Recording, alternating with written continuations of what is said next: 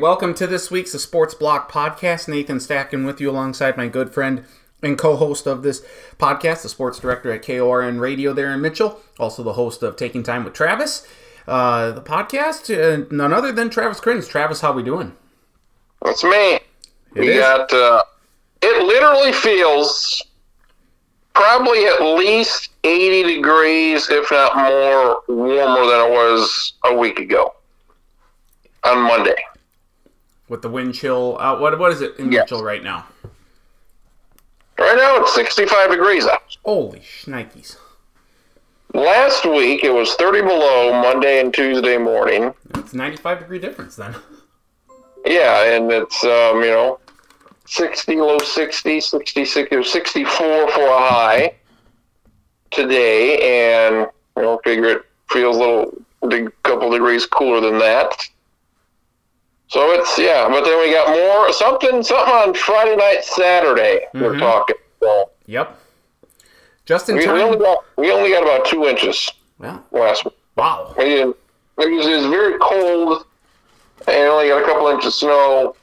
It was all done, but yeah, it's it's, it's uh, very nice. Little Falls, Minnesota sits about 40, 30 to 40 miles north of St. Cloud, and they got 13 inches of snow. We got maybe four, four and a half. Duluth got 17 inches. Superior, Wisconsin got 19. So the storms definitely went north, but I agree. I've heard that we're in line for a storm this weekend, just in time for the Summit League tournament, because you know the Summit League tournament can't tip off without some wacky, weird weather, and that's what we are going to get here this week. And we'll have a uh, Summit League tournament preview here uh, in a little bit, but there are more important things going on in the world right now. What? I know, I believe it or not, there are. This better be good, Stack, and this better be real good. Yeah, Kirk Cousins is still being rumored on the trading block. No, no, I can't do that. No, but in all seriousness, with what's going on in Ukraine, Russia invading them last week, the Ukrainians are holding down the fort. Nice, like they're doing a fantastic job. They've exceeded expectations. Russia and Ukraine had talks on the Belarusian border on Monday. We'll see where that goes. It doesn't seem great because it sounds like Russia's firing uh, rockets into Kharkiv, which is the second largest city in Ukraine. Tons of sanctions have been placed on Russia. The, the whole world is, apart from it, even like somewhat China, has condemned Russia for what they are doing. Uh, Putin seems like a petulant child throwing a temper tantrum. He's not listening to anyone. He's making a lot of decisions with raw emotion rather than strategic. I mean, the whole thing has not gone according to plan. And one, just has to be um, taken aback by the resolve of the Ukrainian people and how they are fighting for their freedom and fighting for their country. It's awesome to see. And I mean, everyone, like I said, everyone's rooting for him. You're, we're lighting up buildings and stuff, whatever good that does. But in solidarity, I guess, for, you know, in the blue and yellow, and in, like I said, in solidarity for Ukraine, which is nice. Uh, hopefully, you know, some more weapons can come. NATO can assist. I know Ukraine has applied for, uh, um, or, or uh, to, to get into NATO, the kind of expedite the process. We'll see where that goes. But it, before we get to the sports side of it, it's just an absolutely remarkable situation what Ukraine uh, what Ukraine is doing right now, and just a terrible situation in general with what Russia is doing. And uh, I watched a lot of news over uh, the weekend Uh, because it, you can't really turn it off. There's just always something new going on, and it's been fascinating to to watch. And we can only hope that Ukraine keeps fighting and holds off the, these nasty Russians. It's a bad deal. I feel like this ain't gonna last much longer. I hope not. I feel like once we get to the NCAA tournament, I feel like we're like well, maybe two more weeks of this, and then it'll be done. They'll retreat, and it doesn't sound like it's really going Russia's way anyway. Well, So- can can Ukraine hold out for two more weeks though? I think that's the the major Yeah. issue here. I don't know what Russia wants. I don't know what, what, what what's the end of this. They Like, what, what do they want? They want Ukraine under Russian power. They want to rebuild the Soviet Union. They're not. They're not going to get Ukraine, so they're going to invade it. Some. They're going to. People are going to die. They'll retreat in a few weeks or a month or whatever it happens and they'll negotiate something, and Ukraine's going to still be Ukraine, and hopefully, I don't know, they're they're wasting their time. I think with this, so it's yeah. it's amazing though how this sort of deal has you again united the world. Uh, Sweden is now not like being so neutral. Germany saying, "Yeah, we're ratcheting up some um, some weapons here for Ukraine and stuff because we're going to back them and everything." Like they they've been for a while not put a whole lot in their defense um, department in terms of, of funding and whatnot, but everyone's all of a sudden kind of stepping up to the plate and doing things differently than what we've seen in the past, which is great. And that includes the sports world. The IOC, uh, the corrupt IOC, normally has kind of banned, I think, banned Russia from Olympic competition here. That's what they've they've asked for sports to to ban Russia.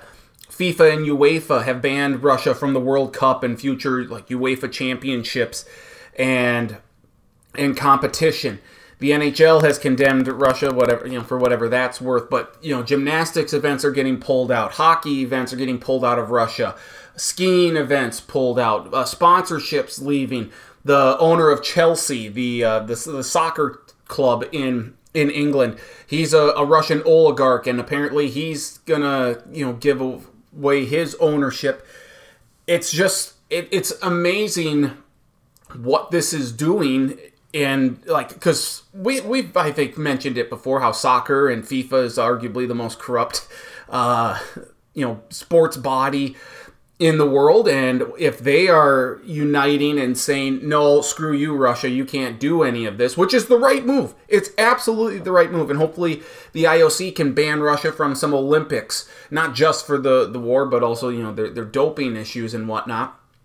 But this is rather remarkable that everyone is in same step in same in, is in unison with what needs to be done against Russia. And I feel for the Russian people who don't want war, uh, who who are caught now in the middle of the you know the ruble getting uh, you know losing what 20 30 40% on the dollar the inflation that's going to go up from the russian bank so i mean there's there are people in Russia that don't want this who are getting arrested uh, for anti war protests, and that sucks. But overall, this needed to be done, and I, am, uh, I applaud all of these uh, sport organizations and clubs and whatnot for making the tough but the right decision given what Russia has done um, here in the last week.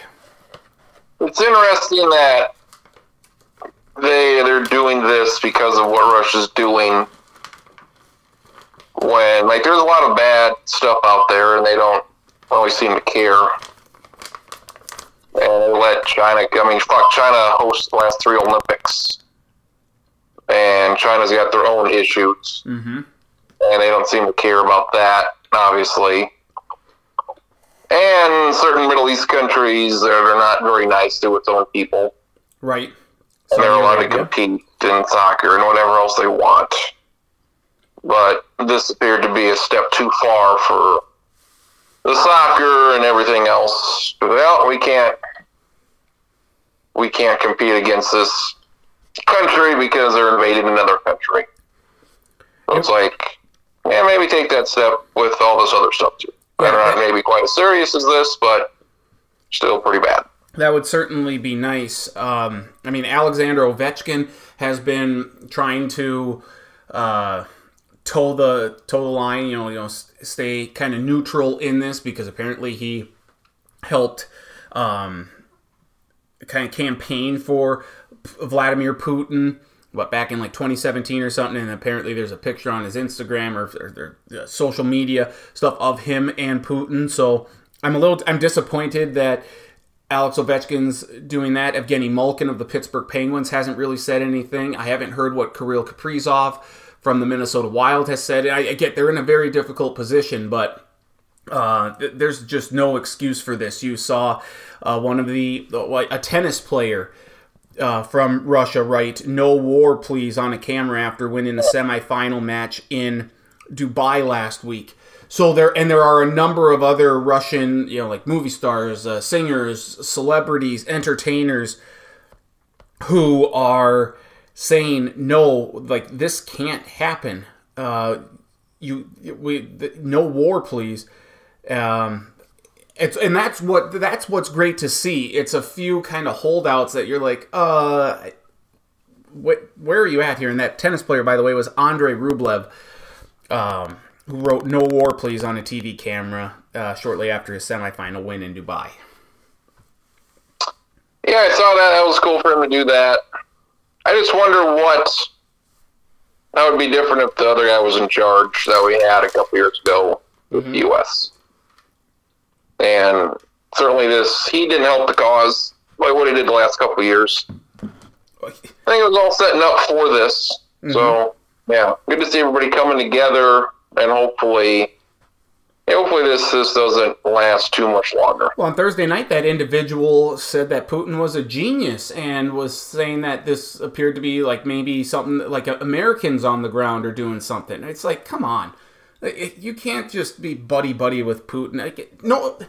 No one can. Judo has even ta- like removed Putin's honorary title or whatever, whatever the hell he he was. It's just, it's so bad. And now you know there's no fly zones, and oligarchs are uh, having their their funds frozen, and it, it's it's great that their assets frozen. It's great to see.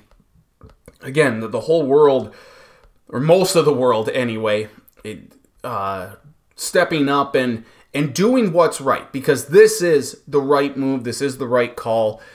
There, there's no excuse for what Russia is doing. There's no reason to have this war. And what Ukraine is doing, again, is just utterly remarkable. The, the fight and the resolve that they are showing. And hopefully they can hold out until uh, some peace talks can happen. And there should be nothing short of a ceasefire in Russia withdrawing their troops. And. Uh, that that should be the end of Putin, but it won't be the end for Russia because the sanctions that they are facing are very significant, both here in the short term and the long term. Yeah, we, you know, what's the future? How does this end? What does he try to do when this doesn't work? What's the end of this? Yeah, it's um, yeah. I mean, Russia was on the right track for a while. It seems like the last uh, 10, 15 years they've gone the other way again. So Volodymyr Zelensky is the president of Ukraine. He's a former comedian, and he has turned into a worldwide celebrity, a star, and really the face of freedom. Dare I say? I mean, it's it's it's remarkable, and I can only imagine what will happen if Russian forces got to him and, and killed him. I mean, obviously he would turn into a martyr immediately, but the condemnation and the just the all-out assault that I can only imagine would happen to Russia if that ha- if Zelensky is killed. I think he'll be okay. Charlie had a good point in this. He said, like, he doesn't think they'll have, you know, a big, huge bombing or a, you know, a nuclear bomb or anything to that extreme mm-hmm. in Ukraine because they, they want Ukraine. That's their, I guess, that's what they would like, but mm-hmm so he doesn't see them, you know, outright destroying the country, and it's a pretty large country. So hopefully, once Ukraine is out of this, yeah, they can join the European Union and NATO and and hold back and you know stop this from happening again. That is a very good point by Charlie, and I think that you know with Putin putting the the nuclear forces and stuff on high alert, that might be more of a message towards the United States and the other and the rest of the West these other European countries that maybe he would send these missiles towards them rather than Ukraine. But who knows at this point? It's, still a scary situation, and hopefully uh, a resolution comes here soon. But we'll keep an eye on that again. It's just from the sports side of it, it's great to see the uh-huh. world uh, uniting and saying, "Yeah, no, we we can't let these guys compete on anything because this is just not right." And you feel for the people of Ukraine that don't want the or of for Russia that that don't want the war, but this is a necessary step. No other way around it. Yeah, um, yeah, it's, yeah, it's all everybody's talking about last week on the news. So. Yep. And you, you mentioned uh, the Middle East and some countries doing some shady stuff over there and maybe why the IOC isn't a little harder on them. One of those countries being Saudi Arabia, they've had a lot of issues with uh, human rights in the past, and Phil Mickelson is finding that out the hard way. The golfer had some comments about that he could look past Saudi Arabia's uh, human rights issues in the past uh, because the Saudi Saudi Arabia wants to create this Saudi Golf League and take some of these stars from the PGA Tour.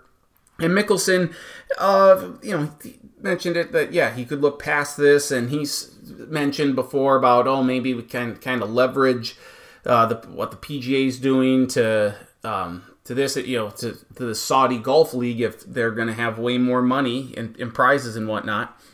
Uh, and he received a lot of swift backlash, and rightfully so. He's lost a lot of sponsors, uh, and he gave them the green light if they want to do that. But a for someone who appeared to be such a, a, a relatively good guy, uh, someone that I think a lot of people could root for in the golf world, for him to say what he did and then for this immediate fall from grace losing all these sponsorships he, he sponsors a tournament and, and they're parting uh, ways at least suspending things temporarily but it's it's pretty remarkable just given the star that phil mickelson is and again he's older but um, it, this is a pretty big fall from grace and he's taking uh, some time to, to step away from the game of golf because uh, it it really isn't good. There's no other way around it. Saudi Arabia is interesting because WWE they've ran shows over there for the past I don't know three four years or so. They ran two over there a year, like big big money deals well, they would go over there and have a show and then come back. And Saudi Arabia has got some bad stuff going on. Mm-hmm. And they want to redo their image around this stuff and bring in things like American sports and say, hey, it's not so bad over here. One, it's not very good. And that golf thing is just among them. Mm-hmm. So it's interesting that WWE, WWE, an entertainment company, can go over there and they're getting something. I don't know, maybe like fifty million a show, if maybe a little bit more. Like it's it's yeah, it's enough to go halfway across the country to, to do a show halfway across the world. Mm-hmm.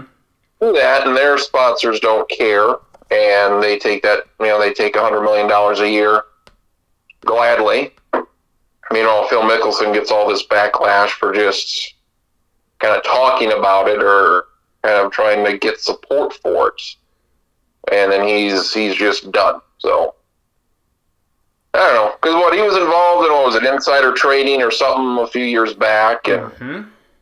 well, that's not good either. So and that was largely overlooked. Everyone's like, okay, like big deal. Yeah, it's, it's just funny what things people care about, what people, what things people don't care about, and what makes the headlines, and what is ultimately a thing that that hurts people.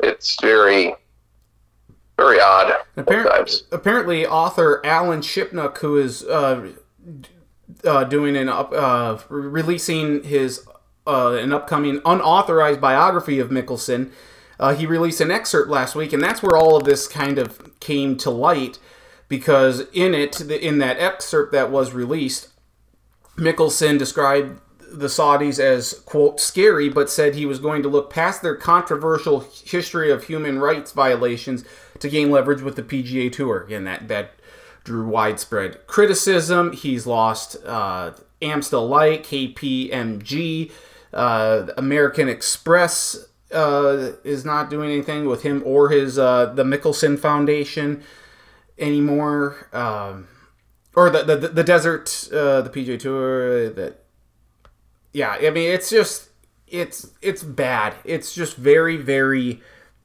bad what he said, and again for someone who for the the veteran that he is on the PGA Tour, for him to not realize the backlash that would come across with that is uh, stupefying to me. And he is doing everything right and saying, you know, hey, my sponsors, they can suspend, you know, their their partnerships with me for now or forever. He's doing everything, but it's only because everyone is gotten upset and it just you know, I always think back to what Herm Edwards said, like don't press send when it comes to like Twitter or anything or an email or whatnot. Mickelson should have known that this wasn't going to look good and that there were going to be a lot of people that were upset by it. And obviously, this doesn't make his stay on the PGA Tour look any better, but um, yeah, it's just a, a, demise and a fall from grace and glory in a in a ball of fury. Greg Norman's got some other tour he's trying to get going to and I don't see that going anywhere. Mm-hmm. And you got the PGA Tour, and their biggest tournament is the Masters, and that tournament's got a lot of racist bad stuff. Mm-hmm. So, and it's gotten better in the last 20, 30 years, but still not anything I would call good. Right.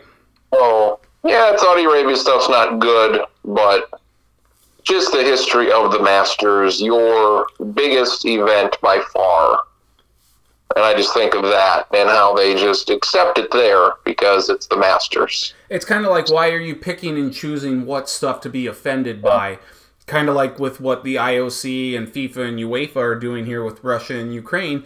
Like, why is this the, the final straw? What where are some of these other are like you know Saudi Arabia or some of these other events and human rights issues and whatnot going around the world? Like why is this the one thing that you immediately can't go or maybe you'll you'll start looking at some of these other things and saying yeah we can't we can't have these teams compete or we can't do this here. It's all about money. They're not going to do anything with the masters because there's a lot of money involved. Mm-hmm. with them and cbs and everybody else. That's their big their big kickoff really to the to the golf season. The golf season never ends. Mm-hmm. but that's i mean people really pay attention to it earlier in April. Once once the basketball's done, that's that's time for golf's big start to their year. So it's it's all about money. If you have enough money, you can you can do just about anything. Yep, absolutely. Uh, I guess again before we get to the Summit League tournament preview, uh, baseball still in a lockout. That doesn't seem to be uh, very good, and so we're going to be losing opening day and and several other games here. Uh, as talks continue, a little progress is being made, but they still seem uh, uh, wide ways apart. I think Jeff Passan of ESPN had a good article today about it. Everybody does it like the owners in these deals, and this is the same thing in this situation. And he made the point of, you know, if you take the 1,200 or so Major League Baseball players that are on rosters and get rid of them and replace them with the next 1,200 Major League Baseball players, like the product would suffer. It would be terrible. It wouldn't be any good. Mm-hmm. If you take the 30 Major League Baseball owners, get rid of them and replace them, there wouldn't be any difference. In fact, it might even be better. Mm-hmm. So when you look at it from that point, um, and he also also put it that when it, when it comes to these union disputes, the usually union workers make a product. You know, they're they're Ford, they're some auto company making a product of some sorts. Mm-hmm. Uh, or, or was, it was John Deere who had there was a big protest or union strike a couple months ago. Mm-hmm. They usually make they make something. They make a product. Yeah. Well, I mean, there's teachers unions too, though. teachers union, yeah. Um, so I guess it'd be similar to the teachers union, where they're not making anything. Like the actual people are the products. The baseball players are the products. Mm-hmm. what you want to see. So, yeah, get get something done here. I mean usually, you know, both sides back down a little bit. So I'm sure both sides won't get exactly what they want. But the players are serious, you know. I could see this going. I could, I could see them losing a month worth of games. That's about it. So I don't know if you want to really be uh, be real serious about it, and you can stand your ground and get what you want. Because hopefully this will be a, a five year plus deal.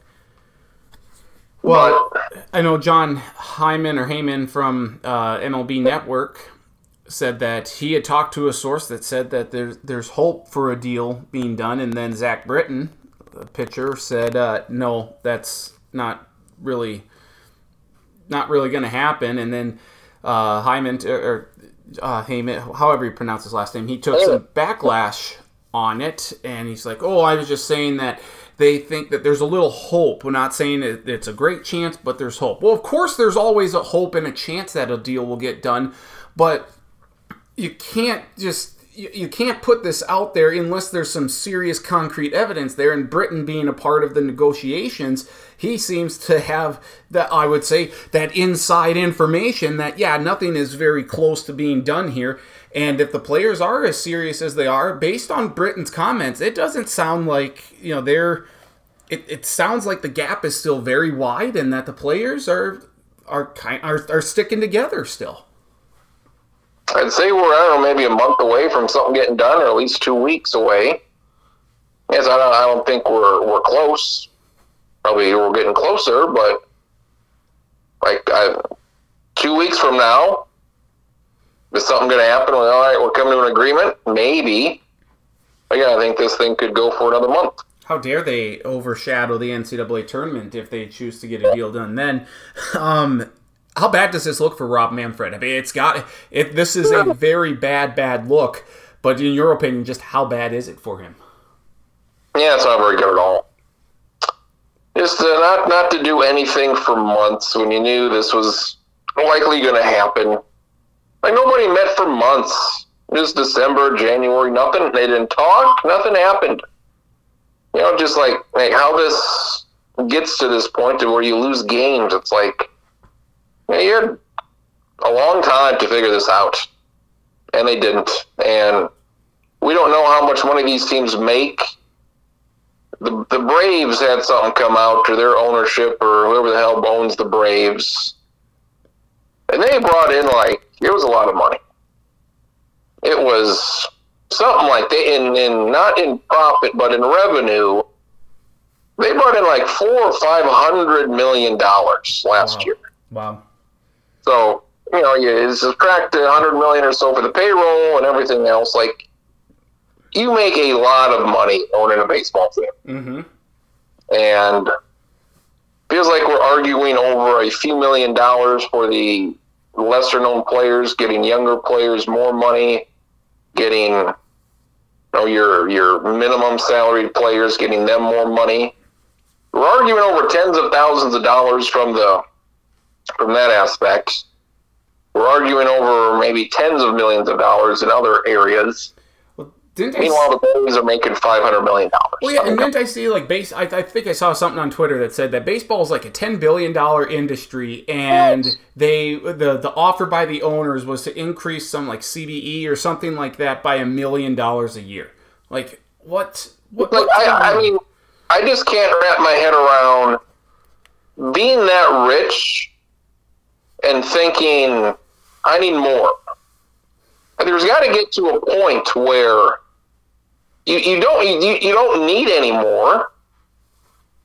And it'd be it'd be great to get to a point where you had you know billions and billions of dollars. uh huh. Like what what would you and I do with that money? I, I don't know. You've got you've got Jeff Bezos' ex-wife from Amazon. Mm-hmm. She's they got divorced a couple years ago. Yep. She got a lot of money. Yes, she did. She's given away like eight billion in two years. Yeah. Just giving it away to charities and other organizations. Eight billion dollars Mhm. she's given away in two years, and I I like that she's doing that. But when you're but, but when you're these owners and you know you just think about the Twins and how like their payroll's been over a hundred million, so you know they're they're not as cheap as they used to be.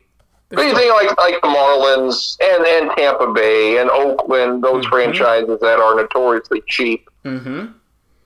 It's like what's an extra fifty million to that owner, to those owners? Right.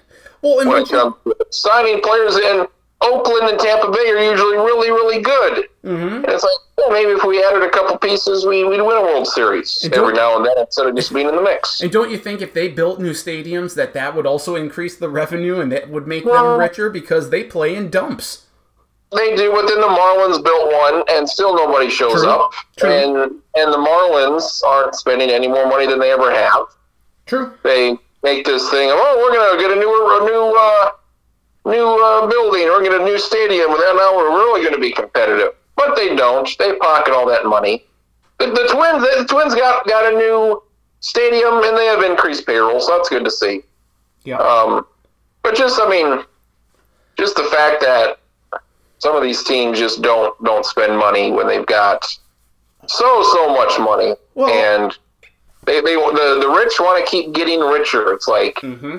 I, I I probably would have a different idea of, of how to do that uh, wherever in that spot. Well, we've uh, we've seen countless examples here lately about you know the, the oh the inflation's going up and stuff. Yet that like they give their CEO a twenty million dollar bonus yeah. and raise prices you know five percent or whatever, like a, a dollar per burrito or something like that because they need to combat inflation. Well, you're just you're giving away all this money to your to your head, uh, you know, you know, to the top of your you know, off, you know, the offices and whatnot, the CEOs and the owners and whatnot, the presidents. Uh, I mean, and if you're a baseball owner, why wouldn't you even say, you know what, we'll give a little here because in the greater scheme of things, we're going to make more money. You're going to you're losing money by by there being no games and you're losing fans which will again decrease revenue. I'm you know there's uh, television rights and stuff that goes down as, as, the more that you don't have any games and you're going to have to pay more for you know less package. So take the little lump right now or take the bump to make more money later on yeah it's unfortunate that's gotten this far along um so I don't, I don't, I don't see it ending anytime soon. No, it's like uh, you know, you got a big project due at the end of the week, and you haven't even started on it. Mm-hmm. So you spend all your time working on this project to get done. When you could have done this weeks and weeks ago, and you know now they're meeting you know two, three times a day. Well, you should have done that fucking in December. It, absolutely. And Roger Goodell, the commissioner of the NFL, he gets a lot of slack and stuff for you know some of the responses or lack thereof that the NFL does. But he is essentially the spokesperson for 32 NFL owners, and NFL owners are very, very rich. They have a lot of money. They have a lot of power over the sport, and you know. Goodell makes a lot of money because the owners see him being that punching bag from the, the, the media and the public with regards to some of the things that the NFL does that they shouldn't be doing.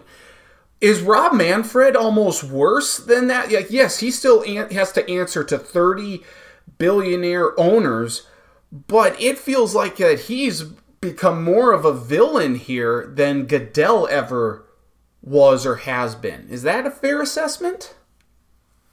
Uh, I commissioners, I feel like the NBA usually has a good commissioner. Mm-hmm.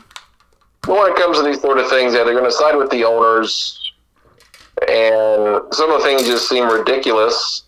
It's like, come on, let's let's give a little bit here. Let's act like you can't. Like you can't.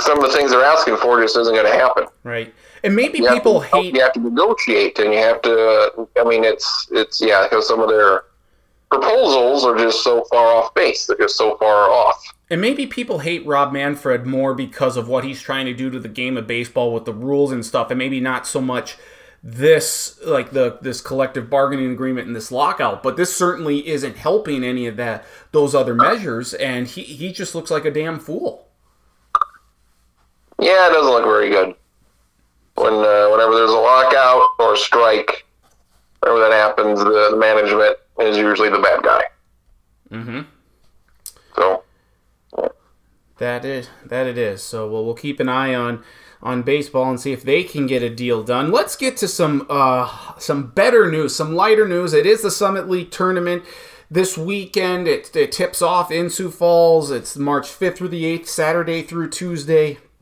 Uh, we always love this event. Uh, last year, of course, it was different because there were no fans allowed apart from you know a few you know parents and and whatnot for each team. It was played at the Pentagon, so the atmosphere just wasn't really there. This year, it's back in full force. It should be fun, and we have possibly the greatest Summit League team we've ever seen in South Dakota State on the men's side. 18 and 0 in conference play, never been done before. They are 30 and 4 on the season. They are the one seed. Eh, there's a lot of excitement, but a lot of pressure because it really doesn't matter what the um, what the men did it even before the season. It didn't matter what they did in the regular season. All, all that matters is what is done in the postseason. So as we tip off this Summit League tournament, they take on number eight Omaha. That's a little scary considering the SDSU women lost it to an eight-seeded Omaha team last year. But this feels far different, and I, I just think that what what SDSU has done throughout this entire season, this feels like a different team. But we always know that they couldn't press a little bit in the Summit League tournament. What do you think of this team's? Um, you know how they've played this season and, and what what are your expectations in the Summit League tournament? What do you think we'll see from them? There's a couple games they probably should have lost. They at North Dakota State. They had a last second shot.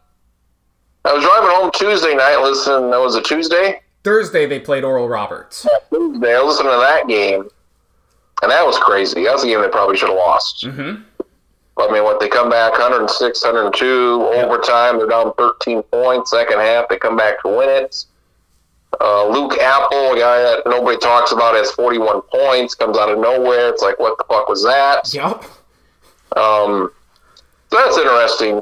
I, I mean, I think Oral Roberts is the only team that's got a shot, other than SDSU. I don't see anybody else doing anything. So I mean, they they should win this fairly convincingly when they beat Kansas City by what 11 points the other night. Yep. And may I say, what a trash and shit gymnasium Kansas City fucking plays. Yes, I'm sure you've seen highlights. It's it's dark yeah. as fuck. Yep. There's a big like video board on the on the one wall. A lot of, a lot of it reminds me a lot of the Sioux Falls high schools have a pretty similar looking video board in it very in the same spot. And it's huge, and it's dark as shit in there. It looks like what I imagine. I'm sure it's an old arena. What basketball played at, like in 1950, was. It's like Hinkle Fieldhouse, except trashier.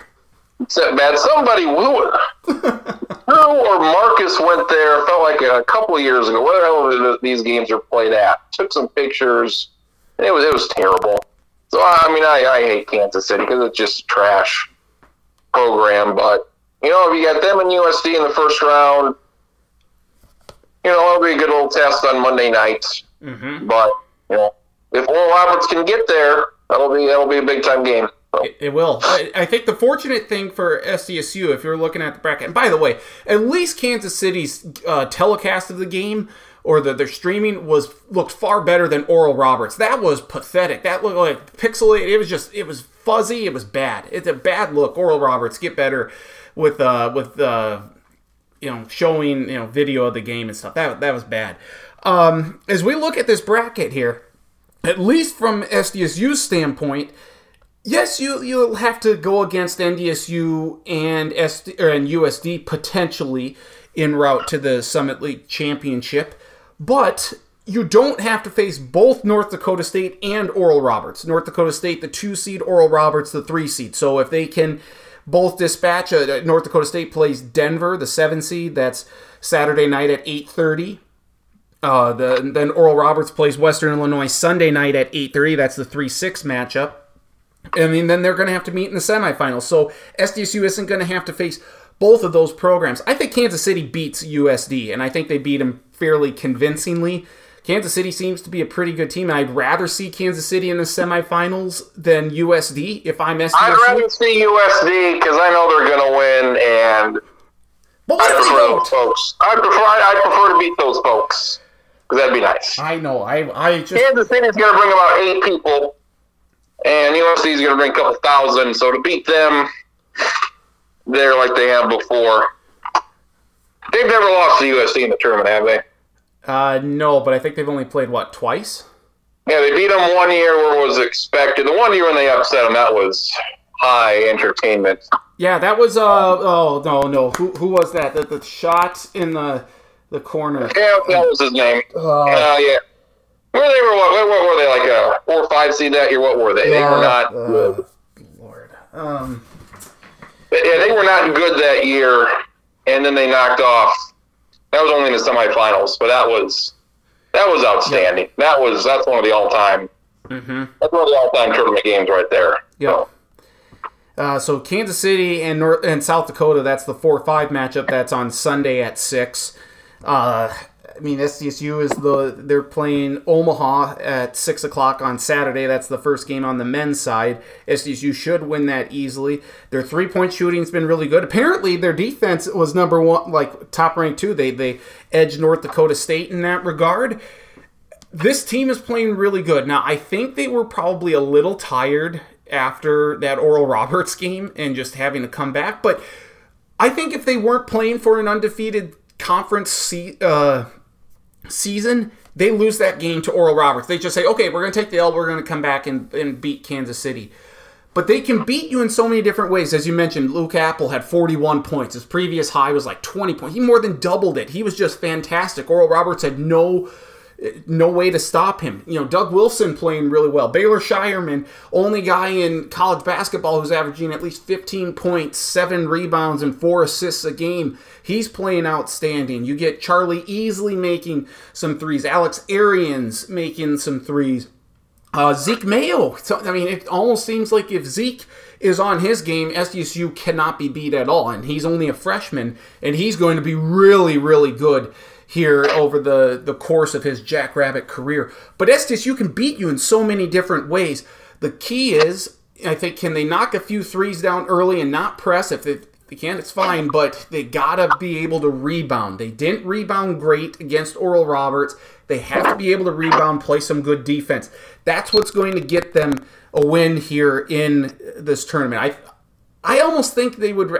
I would rather see them beat or play Oral Roberts. I think in the championship game.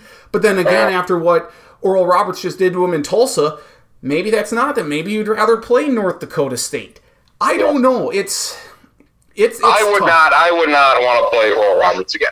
just because they can get so hot with like Max. yeah, Akins they can. They can get on. They got a Max Abmas. He can. He can kill you. Yeah, and so then maybe North Dakota State is the better option, or, let's let's face it, maybe we should take on Western Illinois.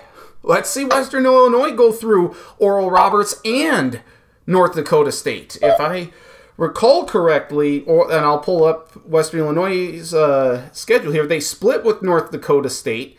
They beat them by 11 in overtime in Fargo, and they beat and they lost by two points in Macomb. And I want to say they split with Oral Roberts, but I'm gonna I'm gonna check that out here. Um, but they've they seem like they have fallen on some hard times here as of late.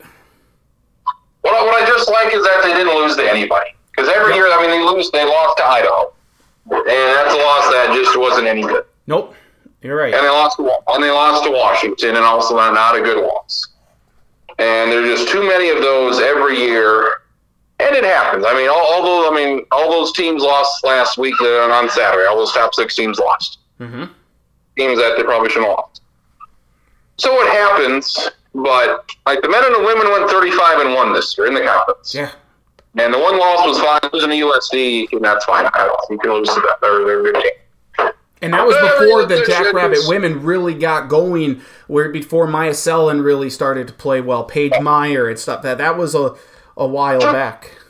It's, I mean, it's, it's just good to see them beat these teams because I think they are like Oral Roberts. You know, very good what they did last year.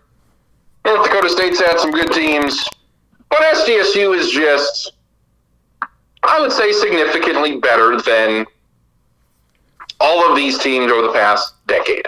Yep. They just are.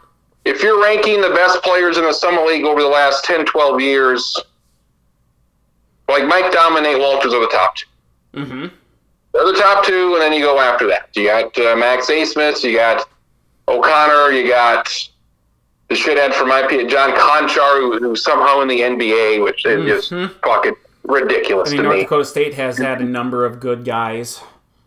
I give you that, but it starts with SDSU.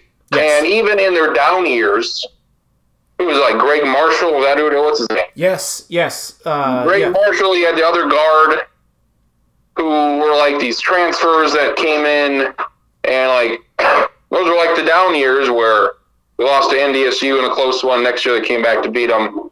Like those were the down years, and they're still still there. Like they've they, they've been the favorite in the conference for the past ten years, and even it, some years they've been the favorite, they haven't won it. Some years they weren't the favorite, and they have. So they've always been in the mix, and now this is a year like the women did a few years ago. They made that Sweet Sixteen.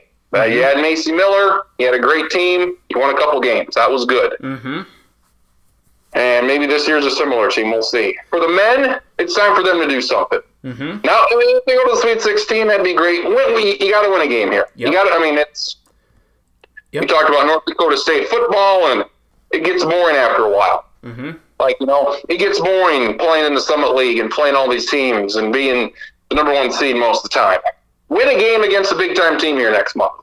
Do that, and then uh, maybe folks won't fucking mistake you for a team 2,500 miles away. Well, let- okay, but to get to the NCAA tournament, more than likely, the overwhelmingly likely, they have to win the Summit League tournament, and that has Oh. been a struggle for them here in recent years. You had the uh, the, the game against Oral Roberts last year. I think that's kind of a fluke. Oral Roberts, they went to the Sweet 16, but uh, I mean they lost that game on a last second bucket. But there's the the eight one loss a few years ago against Western Illinois. There is. Um, just some of these other games or these years where they should be so dominant and for whatever reason SDSU struggles. And I'm just I wonder again they they know there's greater uh, rewards. There's greater goals for this Jackrabbit team. And they have said that throughout the season. We know it what matters most is the Summit League tournament and winning that. Does the fact, though, that now they are undefeated, they have an undefeated conference record, does that add any more pressure to this team headed into the Summit League tournament Saturday in Sioux Falls? Yeah, maybe. I'm gonna say no because that's over. You know what happens now doesn't. They're 18 and 0, and that's 18 and 0, and they're done. They're not. They can't be 19 and 0. They can't be 20 and 0. Like that doesn't count towards your towards your record. So you know, 21 and 0 is what they would be if they win this thing. Mm-hmm. They they have finished it undefeated. 18 and 0 again. It's a brand new season. Everybody's zero and zero. It doesn't matter. if You're 18 and 0 or 3 and 15. You start to, you start anew. And the thing about it, I mean, there's been some bad losses. They've had some bad, bad losses against not very good teams. And there was the one year I think they won it all, where they had those two games where I think they were down what 15 in both game late, and they came back to win it somehow. I think they won the whole thing. Like one the second one was Oral Roberts. They were down big, came back. First one was against somebody. They were down big, and Well, just like they were trailing against Western Illinois in their first ever Summit League championship game, the, the year they made the tournament, the first time. I think you and me were watching those two games that one year, and it's like, yeah, it's over. They're done. And Yeah. somehow they come from behind and Denver. win these games. Denver, because it was Joe Rogza missed Yeah, a, a, a, free throw, and we're like, I mean, he was a 92% free throw shooter or whatever. So to struggle with those teams in those years, it's like, come on, like you got this home field advantage, which is a huge advantage. Mm-hmm. to not have to eke out wins against you know four seeds and seven seeds and eight seeds. I feel like they'll be fine. I feel like they'll win these games by by around double digits. So I think they will. I think they'll win it this year. I hope so, but that's that's what gives me pause and gives me concern is that this team hasn't played well in the tournament. I mean, they are one and two under Coach Henderson, uh, who you know it's done a very very good job. He was named uh, the Coach of the Week in an ESPN column here, uh, which is great and, and, deserving. And there's there's starting to be a lot of accolades for this Jackrabbit team. Uh, the ESPN mentioned that they could be a fringe bubble team. That seems kind of absurd, and I think if we look at that uh, that loss to Idaho as the the major culprit or the reason why you would hold them back, or even that loss to Washington. Think about that. If they win those two games and just have losses to Missouri State and Alabama, they're probably a uh, they're probably an at-large team, wouldn't you think? Yeah, like Alabama's good, Missouri State is good. Like this team hasn't beaten anybody though. Washington State. Who? Washington State, Nevada, they aren't bad. George Mason is. Uh, they're not making. None of these teams are making the tournament. Is George Mason? Are they? Are they going to make the tournament? Uh, they would have to win the eight. Like none of these teams are. Like Nevada's not very good. I don't think. Like, like I mean, like a good win, like a win against a fucking team that matters. Yeah. Well, I mean, you're getting a lot of press now because they go undefeated. They got the longest winning streak in the country, along with Murray State. Mm-hmm. Well, they haven't beaten anybody. Like they run through the Summit League schedule. Oral Roberts is a nice win. Where are they? They're uh, they're uh, what are they? A three seed? Oral Roberts, yes. North Dakota State, a two seed. So, like they're not even a top two seed, so they're a good team. They can obviously uh, do, do something. But they run through the schedule, and they haven't beaten anybody though. So, I mean, once we get to the tournament, if they play a Texas or a Big Ten team or whoever, that's a huge step up in competition. So, mm-hmm. that's always been the problem when you're in a, league like the Summit League. Like you're, you're like the women always have this crazy tough non-conference, and they really didn't beat anybody this year because they didn't have Myah Selland for most of it. Mm-hmm. So they didn't have that one or multiple good wins like they usually do. Right. But yeah, I mean, the men lost a couple games still. They only lost four, but they lost a couple in that Alabama game. They were in that one for a long time, and I probably feel like that one got away from them. So it's all about what do you do in the first round of the NCAA tournament. Mm-hmm. So there's nothing to be gained from winning the Summit League again because you're expected to, you're supposed to, and if you don't, it'll be probably the biggest disappointment yet. Mm-hmm.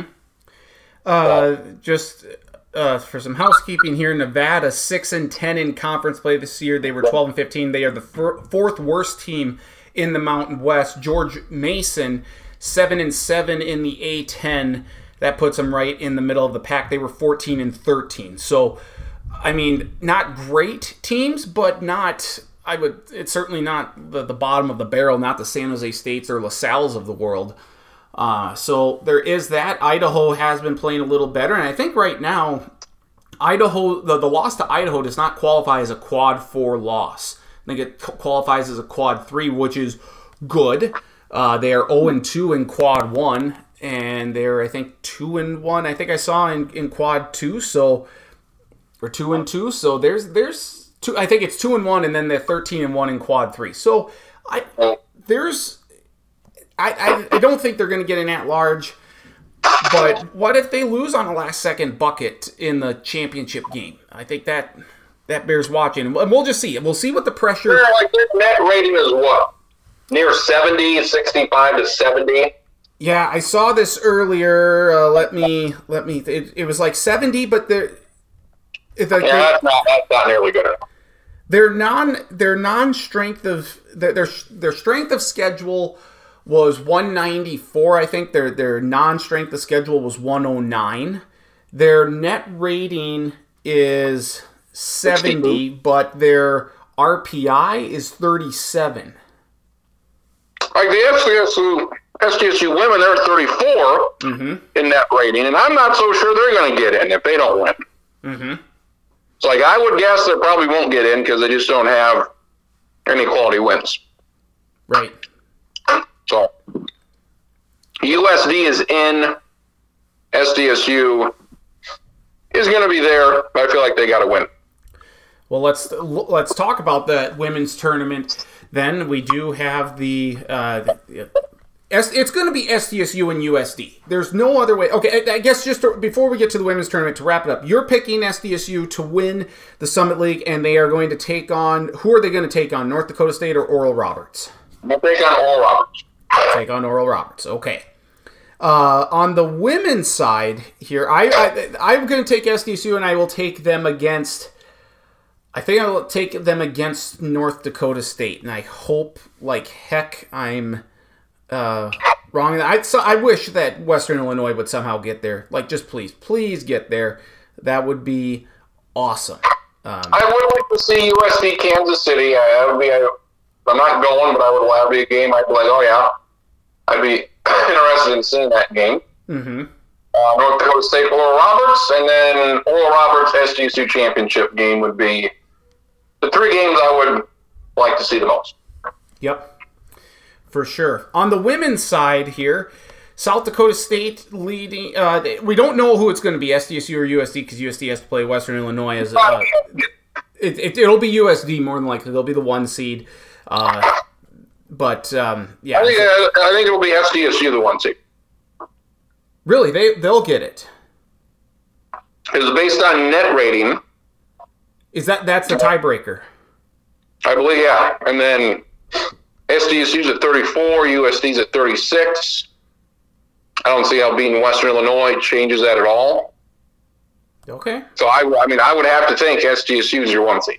Okay. Well, if that if that's the case, like I said, what uh, because of some COVID issues, Western Illinois and USD are playing Monday night. We're recording our portion of this podcast here on a Monday afternoon, so we don't know, or Monday early evening, so we don't know for sure what's going on. But as we look at it. It, it doesn't matter. It, it doesn't matter what seeds they are. It doesn't matter the rest of the field. It's SDSU and USD. Yes, SDSU had that tragic loss last year to Omaha is just stunning. Like you just never knew what what really happened. They played the absolutely worst game they possibly could. This is different though. Paige Meyer, freshman from Albany, Minnesota, playing outstanding. Myah Selland is fantastic. SDSU is playing some really good basketball right now. And not that USD isn't, but if we're to compare the two teams, SDSU is playing far better basketball right now, and I think they are going to win this Summit League tournament. I just think that they're playing the better basketball right now. Yeah, it, they should. It'll be a tough game against USD. This appears to be the most balanced team they've ever had. Like there's like what, like five, six girls averaging anywhere between like eight to twelve points per game. Mm-hmm. It's like you know you don't have that. Well, you, you you would say Myah Selland is their best player, Yes. but you've got you know the freshmen, you've got Paiton Burckhard, Tylee Irwin, you have you know six, seven, eight players that contribute. Mm-hmm. So yeah, it's just so deep. This team is every year, and we've gotten to the, to the point where this this can be a two bid conference every once in a while. So Mm-hmm. if SDSU wins, they're going to get two teams in again. So that'll be exciting. I saw IUPUI; they're probably going to win their conference, their Horizon. Yes, we all, we love Austin Parkinson. We really do. So, yep. So I mean, that was a big loss for the women because I mean, to have another. I think there were 12 seed IUPUI was in the latest projections. To have a third team like that would have been great. Mm-hmm. And in Western Illinois, they've had some good teams in the past. But some of that one thing, like how how long do you do this? You know, Mm-hmm. like Gonzaga has been doing this for 25 years now, and is SDSU going to do this for another 15 years? And may as well because you're going to make the make the tournament probably eight out of 10 years, staying in this conference. It'd be great to get to the Missouri Valley, but they're expanding with other teams that don't make any sense. So Yep. Murray State yeah, and USD. It'll be. I would like to see that game as well. Uh, USD, if we're just looking at the, the third best team in the Missouri Valley, it's Kansas City. Or not the Missouri Valley, I'm sorry. In the Summit League, it's Kansas City. Oral Roberts, North Dakota, uh, round out the top five. And then after that, North Dakota State, 7 11. Western Illinois, a down year for them, 5 and 11 in conference. Denver, 5 and 13. Uh, We're not going to see Omaha. Uh, and of course, St. Thomas is not eligible for the postseason. If we're looking at that, You know what would be great? You know what's going to be great what? when those nine and ten seeds can come and play because we need that. Yes, we do. Oh yeah. We need those. We need those Omaha women here. Well, Brittany We Lang need those. Omaha women here to play and get their their heads beat in on a Friday night in front of fucking 500 people. Well, we don't. We need. eh, But Brittany Lang's not there anymore, and that's a No, that's a so we don't. We don't need that. When I say we need that, we really don't. I know, I know that. Um, but just just looking at at USD and a potential, I would say, semifinal matchup with Kansas City, and we never, you never know what what can happen, but USD beat them earlier in the season uh, in Kansas City by 10. That was on December 22nd. And then in February, here just last week, they beat them by 22, 71 49 down in Vermillion. I don't know if Kansas City can compete with with USD, um, but that they're the, the only other team that's really got a legitimate shot or a legitimate chance, I think, at derailing us from a USD SDSU championship. It's quite amazing how high they're their top 35 net rate teams when their conference is so bad. Just so, so bad. And they play 15, 16 games against really bad teams. And they play maybe 8 or 12 games against, you know, the bottom 100, the bottom 50 in the, in the, in the country. Mm-hmm. And just that their, their net ratings are that high when over half their schedule is against teams that are just so so poor. So yeah, I mean that's what the final. I mean that's what it should be. And you know, but for the conference, they should hope SDSU wins because USD. Uh, as long as USD gets to the final, they should be in, and they should be probably no lower than a ten seed. Mm-hmm. Have we ever seen? USD probably a twelve or a eleven. Well, yeah. Right now, I think uh, Charlie Creme in his latest bracketology has SDSU as an 11 seed, and they would be taking on the six seed Florida. That I think that's a easy, uh, not an easy win, but it's a game that SDSU can win because this is, I think, arguably a very dangerous 11 seed given that their struggles early in the season were because Myah Selland wasn't really herself at that point. Um, Like any any any team, uh, a five seed or worse, I would say Jackrabbit people look at that and say, yeah, we should win that game. mhm. We'll be disappointed if we don't beat a five seed or worse. If we lose to a five seed or a six seed or an eight seed, I feel like what we, we should beat those teams because we're better than they are. Yes, absolutely. And then if they were to win that game, they would take on the three seed Oklahoma or 14 seed Southern Illinois. I'm going to guess it would be Oklahoma. Whereas you look at USD's road here, they are projected right now, and again, a lot will change here, but they're projected as a nine seed taking on eight seeded Creighton, who they've already beaten once this year, 73 71. Then they would have to take on Stanford, the one seed. So good luck with that. I mean, if so, if we're looking at this here, SDSU, if they win it, are they going to finish with a lower seed still than USD, even though their net's a little higher? It probably. Probably. I would, but I would hope that they are in that 11 seed range, that 11, 12. I would hope they're no, no, 10 at the worst, but I would much rather see them be in 11 or 12. And USD's never won a game, have they? Uh, no, I don't think so. Yeah, so win, a game first, then get back to me. So, I just think that they- they would probably beat Southern. Uh, uh, they would beat Creighton if that were the the matchup right now. Um, but you're right. this is a year for USD women to actually win a game for once. Mhm. Like, all right, you've been you've been really good for for a few years now. Win win win a, win a tournament game. Mm-hmm. So, uh, do we? So we both have SDSU beating USD, or you got USD winning? Yeah, I got SDSU. Okay, so we're we're calling for an SDSU sweep. Men, it's it's up to you. You gotta get through here. We need to see you in March. There are a lot of uh, people. You're you're gaining a lot of attention, but you need to finish the deal and get it done. But it should be a fun tournament, as it normally always is in Sioux Falls. Uh, so that's the Summit League tournament there. Basketball as a whole, you, you brought it up earlier. that the top six teams lost in college basketball on Saturday. Never before has that happened. That all like the top six teams all lost. It was a crazy day. Gonzaga lost at the to, to cap it all off. But you had Arizona losing a bad game to Colorado. You had Purdue losing to Michigan State on the last second. Three, Auburn choked uh, against. Ten, I guess they didn't really choke, but they, they certainly didn't play great against uh, against Tennessee. It was just a wild, wild Saturday of college basketball. Yeah, it's for the moment to lose on the same day. That's yeah, that's against some not not great teams. Yeah, not surprising.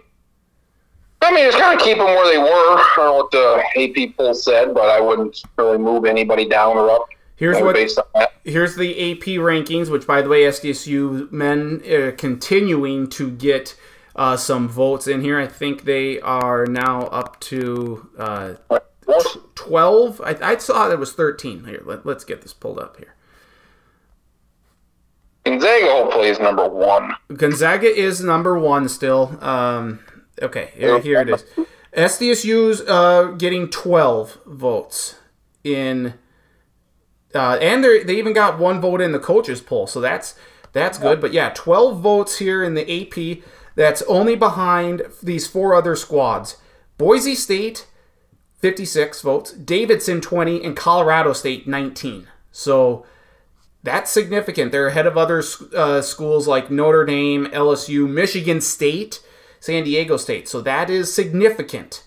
Uh, the top uh, uh Gonzaga, 40 er, they they remained in first, 46 first place votes. Arizona number two, Baylor number three, and because they beat Kansas, who was uh, the five seed and or it was the fifth ranked team last week and then duke is number four and they got 11 first place votes. It's interesting that they got seven more first place votes than baylor and yet are a spot behind them in the poll. So there's clearly a a wide variant or a very uh, different uh, perspectives on how good duke is auburn 5 kansas 6 kentucky 7 Purdue eight. Purdue with the farthest drop out of the top uh, top ten teams. UCLA and Illinois had the furthest drop in general. They both dropped five spots overall. But you look at those those top eight, top ten, nine teams. I mean, the Providence is number nine, and Providence had a wild game against uh, uh, who the hell was it? Was it Xavier? Oh, yeah, they the overtime, couple overtime. Yeah, the three, three overtime game. It was just crazy. Uh, a lot of good things going on with Ed Cooley and our Providence squad here. We really love Ed Cooley. That was quite the game, and um, yeah, we'll, we'll see what happens there. Yeah, it was against Xavier, the triple overtime. Then they crush uh, Creighton on senior night. I, I would still like to take on Providence if SDSU gets in, but I don't think that they will because Providence is going to be a three, no worse than a four seed, and SDSU maybe they're a 13 seed, no worse than that. Otherwise, you're kind of looking at a 12 seed if SDSU runs the table in the Summit League tournament. I feel like Gonzaga, Arizona have one seed unwrapped up. Mm-hmm. And then it comes, do you give the Big 12 too? You give Baylor and Kansas, and do both of them get it? Um, if Duke or Auburn, if one of them win their conference tournaments, I would say if Kentucky get it. I would say if Kentucky wins the SEC, they get a one seed. If Auburn wins the SEC, they get a one seed. Um, yeah, I mean you've got a lot of teams where it feels like the conference tournaments matter. I guess as long as the or the one seeds are concerned, however important that is. Mm-hmm.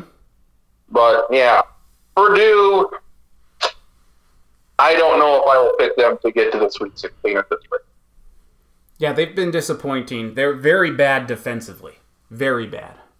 Purdue and uh, Murray State. It'll be interesting to see where. You know, if it's not SDSU, I mean it's, it's Murray State, and they may be an eight or a nine seed. I think Murray State in. Mm-hmm. I mean they'll, they'll win the OVC, but even if they don't, they'll be in. Yes. So they, I mean they. Uh, you know, if they, I, I would like to see them matched up versus a one seed in that uh, second round. See what and I think uh, a Kansas or an Auburn. I think they are right for the pickings for for Murray State.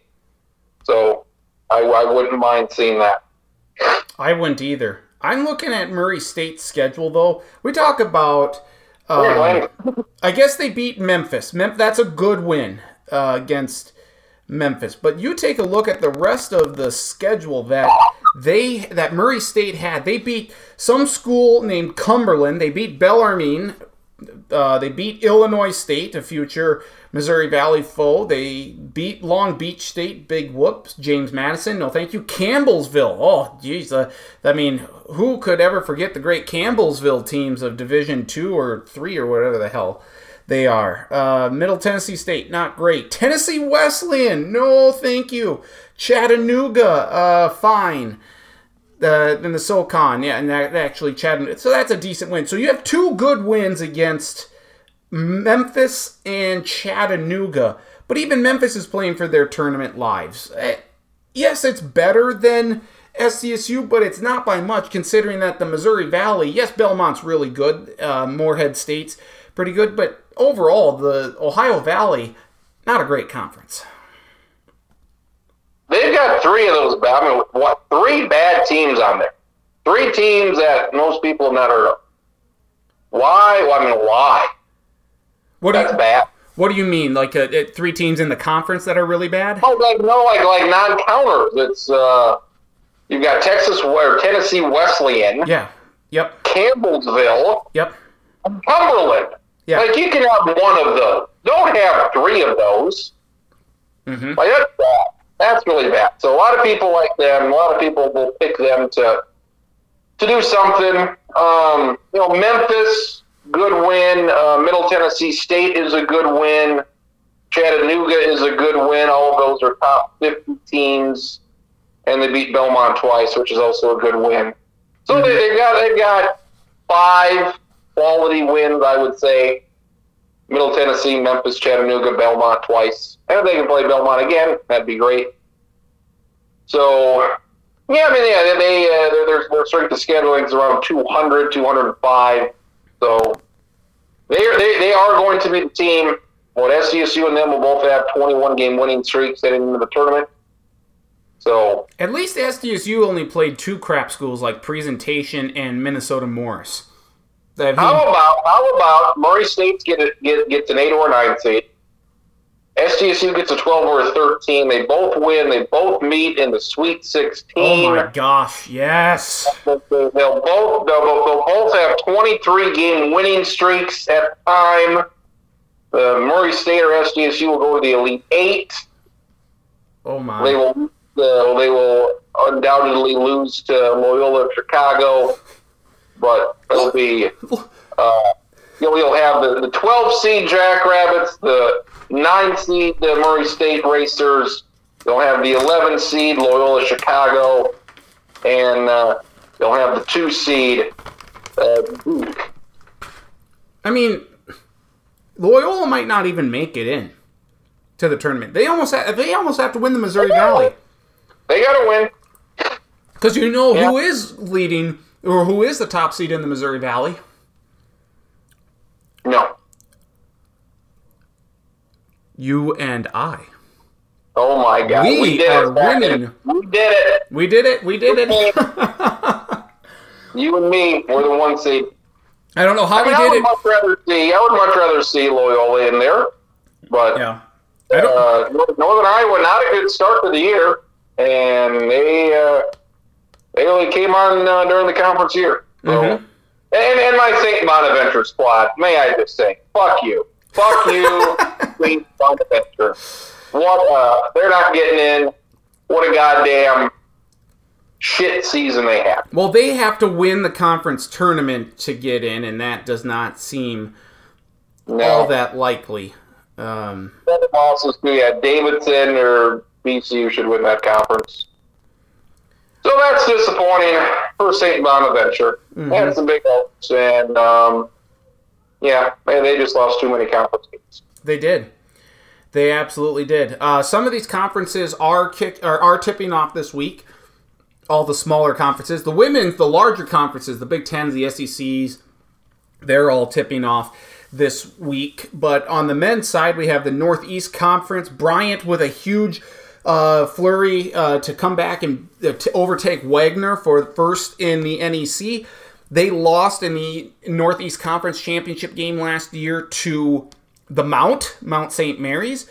I foresee Bryant against uh, um, uh, uh, against Wagner, and I think Bryant gets the win here.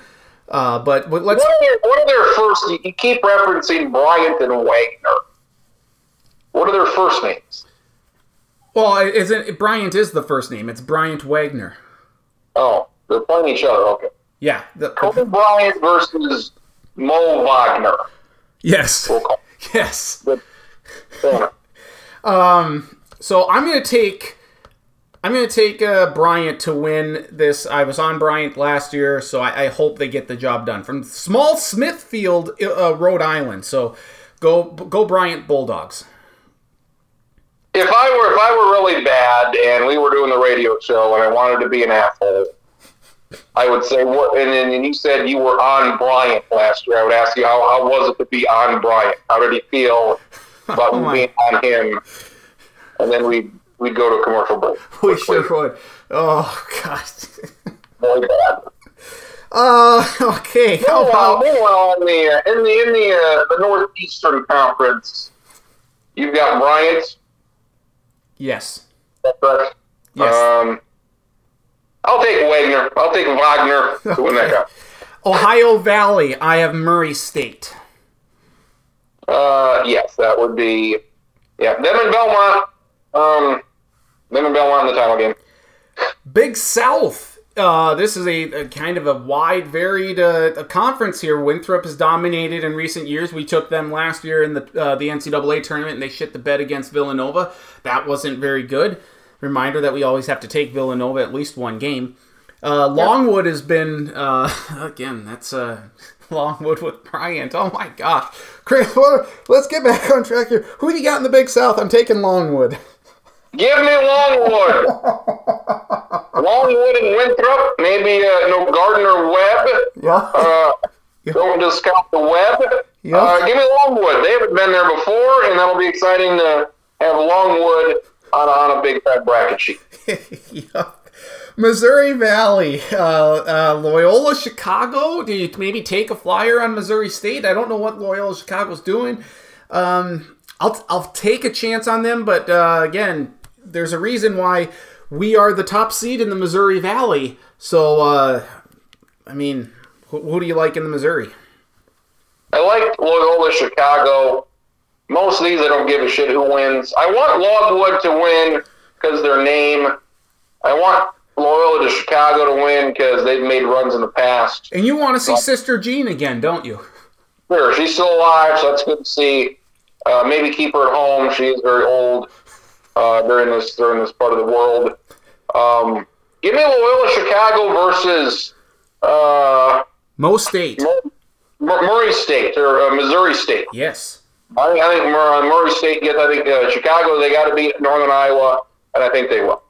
How about in the Sun Belt, uh, taking place in Pensacola, Florida? How about Texas State, the Bobcats from San Marcos, Texas? I'm taking oh. Texas State narrowly over App State, who surprised last year and won. Give me the five seed USA. USA, USA, and for those that don't know, that's Southern Alabama Jaguars. Give me Southern Alabama to pull off the upset, get there as a five seed. Oh, right, very good. Uh, by I think when the NCAA tournament uh, bracket is revealed. I don't know if we're going to do uh, like a sports lounge show or whatnot, but I think uh, like for our bracket preview show, we should. If, I think you should quiz me on these uh, on these names, uh, these mascot names. Okay. We'll get them. Well, I would like. We should do. We should do a. Uh, maybe the night of the bracket announcement, do a do a thing. Yes. And and, and as part of that, I would like to have I think we've done this in the past. Have a draft of uh, we we pick teams. So if it's be five of us, you, me, Charlie, John Kirk, Marcus, be five of us. We pick, we draft teams of who we want. I think we did that in the past, Mm-hmm. and um, see who wins. So you know, number one pick probably going to be up in Vega or Duke or whoever, Yep. and go from there until all the teams are picked, and you get points based on how your teams do. So that was my idea. I Yep. would say for uh, what two Sundays. Yes. I like that idea a lot. Uh, so you're taking USA, I'm taking Texas State. How about uh, in the Southern? Are we taking the Mocs? Are we taking Chattanooga? Southern Conference, In the SoCon, yep. the SoCon. Hard to say, second. Hard to say. I'll take Chattanooga. How about the Atlantic Sun? Remember, this was the embarrassment of a conference last year that had Northern Alabama in the championship game, even though they weren't eligible. Hopefully, the Atlantic Sun has learned their lesson. Jacksonville State, uh, new to the mix. They used to be in the Ohio Valley. They're in the A Sun for a year, and then I think they're bolting for uh, Conference USA, or maybe that's two years from now. However, i as much as I'd like to see Jacksonville State, which is not located in Florida, that's Jacksonville University. Jacksonville State is located in Alabama. Because why the hell not confuse everyone with geography? Unfortunately, we are. I am going to take Liberty, Liberty, Liberty, Liberty to win this. Finally found the SoCon. I'll take Furman. Ah, Furman. Yeah, oh, that you're on my Paladin squad from two years ago. Furman, fucking Furman. Uh, I'll take him this year. Uh, the A Sun. Yes. I haven't been to many FCS um, stadiums. Jacksonville State was is the nicest one I've been to outside of SDS, All right. and and outside of obviously the Titan Stadium. But Jacksonville State has a very nice football facility. Oh boy, dude, I do not like Liberty and what they stand for. I don't either. But between them and Jacksonville State, those are your two. I'll take Jacksonville State. How about the CAA conference? Uh, we got uh, UNC Wilmington's been leading for large parts of the season. Uh, Towson is uh, close to being the one seed. They are they're taking on Delaware. How about the Fighting Blue Hens of Delaware? Me, I'd like to see Delaware get in. I've never colored in Delaware on the map, Crins. Let's color in Delaware. I can't. I'm not going to go that route. I don't want to go Towson. Just give me the, the the Seahawks of UNC Wilmington. Well, this uh, uh, Noah, what Noah's four and a half. Yes. I feel like this would be a great geography opportunity for him. Uh, obviously, you and me know geography a lot because of sports. Mm-hmm. It'd be a great opportunity for Noah. Does he, does he does he like to color? Do, do kids color shit anymore? They do, but he's not a big colorer. No. All right, so maybe he doesn't like the color. Maybe he can help you color in the map. Yes. Uh, CAA, uh, give me Wilmington. All right. And the Horizon League, we got uh, Negative! Negative! Wright State. Uh, you got Cleveland State in there. Oakland, uh, Greg Kampe, Purdue Fort Wayne had that epic game against uh, against Cleveland State a couple weeks back. Who we going here in the Horizon? Cleveland State, I think, is going to win. I'll be. root- I mean, uh, you got Wright State and Oakland. I think they played a week ago or this weekend. Um, Oakland used to have a black floor. Now they've got a dark brown floor with a massive bear head in the middle. between, between them and Murray State with their bear heads, just very large. I mean, it is something about Oakland. How they, they they're, they're usually pretty good. And how they're they're they're they play in a high school gym essentially. Mm-hmm. Like how good those teams were 10, 15 years ago, and their gym is so goddamn small. Um, but yeah, Wright State, Oakland, four or five matchup. Uh, Purdue Fort Wayne's had a nice year. Uh, give me Cleveland. Give me Cleveland. All right, you know what I'm going with? I'm going with a big upset here. I, I wouldn't mind seeing Oakland. They're very good. I'm going with the Dons to go to the NCAA tournament for the first time ever. Give me the PFWs. IPFW. IPFW. Go Dons! I mean, they had the best band year in and year out at the Summit League tournament. Uh, so give give me the Purdue Fort Wayne Dons to win, and then uh, let's just. Meanwhile, meanwhile, in this Horizon League, a lot of ex Summit League teams. Yes uh, IUPUI. Holy shit, Yeah. they're bad. They're so bad. They, they used to be pretty good. They they were three and twenty five. I think they were even like having tryouts for the team this year. That's how bad things got. I don't know what has happened. They they beat Robert Morris. That wasn't very Uh, nice to beat him up. That was bad. They beat shit out Bob Morris. There are two other wins, um, they don't count, but they beat they beat Spalding. Spalding, get your foot off the boat. Yes, they beat the, the basketball company Spalding 61-41 uh, right before Thanksgiving. Then they beat something called East West University. so they, they beat they beat their two non-counters. That's I don't know what's happened to them. That's unfortunate. Have you ever watched Caddyshack? Yes. Okay, so that you know the the line Spalding, get your foot off the boat. Okay, that's what that's from. Yes. Yep. Uh, But boy, I IUPUI. Oof. yeah, not good. Not good. Uh, West Coast Conference, we're taking the Zags, right? Have to. Yeah. Um, San Francisco. I, I hope they get in. Me too. Have I have I ever seen them in? I don't remember. No, they have not been in in a long, long time. When the hell's the last time San Francisco's been in? And hopefully, I mean, as long as they lose to Gonzaga, that shouldn't hurt them at all. I think But- they it, to. I think for them to be safe, they almost have to beat BYU. BYU Yeah. though needs that. They, they BYU needs to beat San Francisco more than San Francisco needs to beat BYU. But I think for San Francisco to be comfortably in the bracket, they have to beat BYU. And BYU just has to beat San Francisco to have a chance to be in the bracket. So hopefully, what they get maybe four teams in. Potentially, yeah. That uh, St. Mary's and Gonzaga are in for sure. San Francisco right now, the last four in it, or Maybe get three. yep, or the last uh, four among the last four byes. It depends on who you're looking at. I think San Francisco is in. I think they should be in, but you never know what happens during conference tournament week, and the bubble can easily burst for some teams. But I think San Francisco's in. BYU is the other one. I'm going to say they get three in. Okay. Yeah, I hope San Francisco gets in. Maybe plays in that playing game. Yep. That would be great. And then uh, the Patriot League. Uh, are we taking the Fighting Toothpaste and Colgate? Um, yeah, I'd like to see Navy get in there, but uh, we'll take Colgate. Yeah, that wouldn't be bad. I wouldn't mind seeing Navy in there or, or Army, but I yeah. I don't ever remember. I mean, probably in the late '90s. I don't remember Navy ever being in there. Nope, I don't either. Uh, Holy Cross. I'd take Holy Cross in there as well, but yeah, well, we'll take Colgate here for the win. And uh, you know what? We'll just talk about the rest. If we do a podcast next week, normally we don't. I don't know if I'm going to the Summit League tournament. Are you going there at all? I know you had mentioned you likely weren't, and then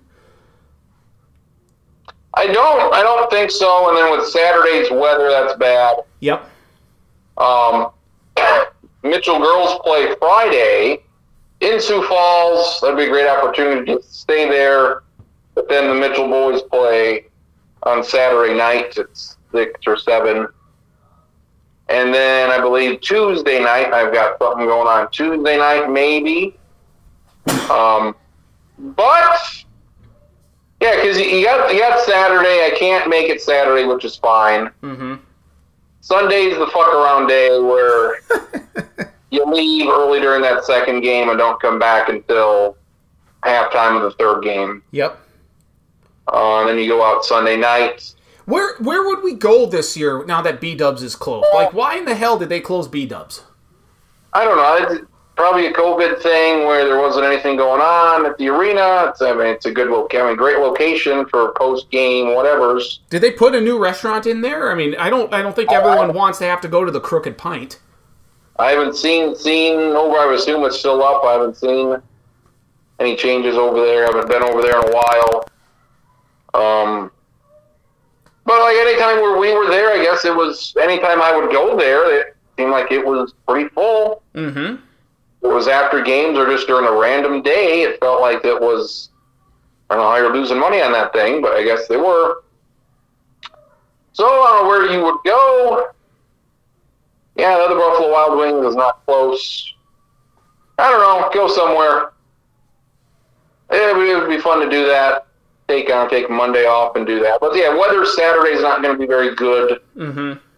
That's going to be an issue. Then Monday's exciting. Yeah, it's- I mean, you know, it's I'm probably not going to get there because uh, yeah, Tuesday. If for some reason I don't have anything going on Tuesday, that would be intriguing to go over there and uh, I don't know, maybe take Wednesday off because I could not do all of that on Tuesday. Get up early, go to Sioux Falls, watch those two games. I would have to sleep at my parents' house Yep.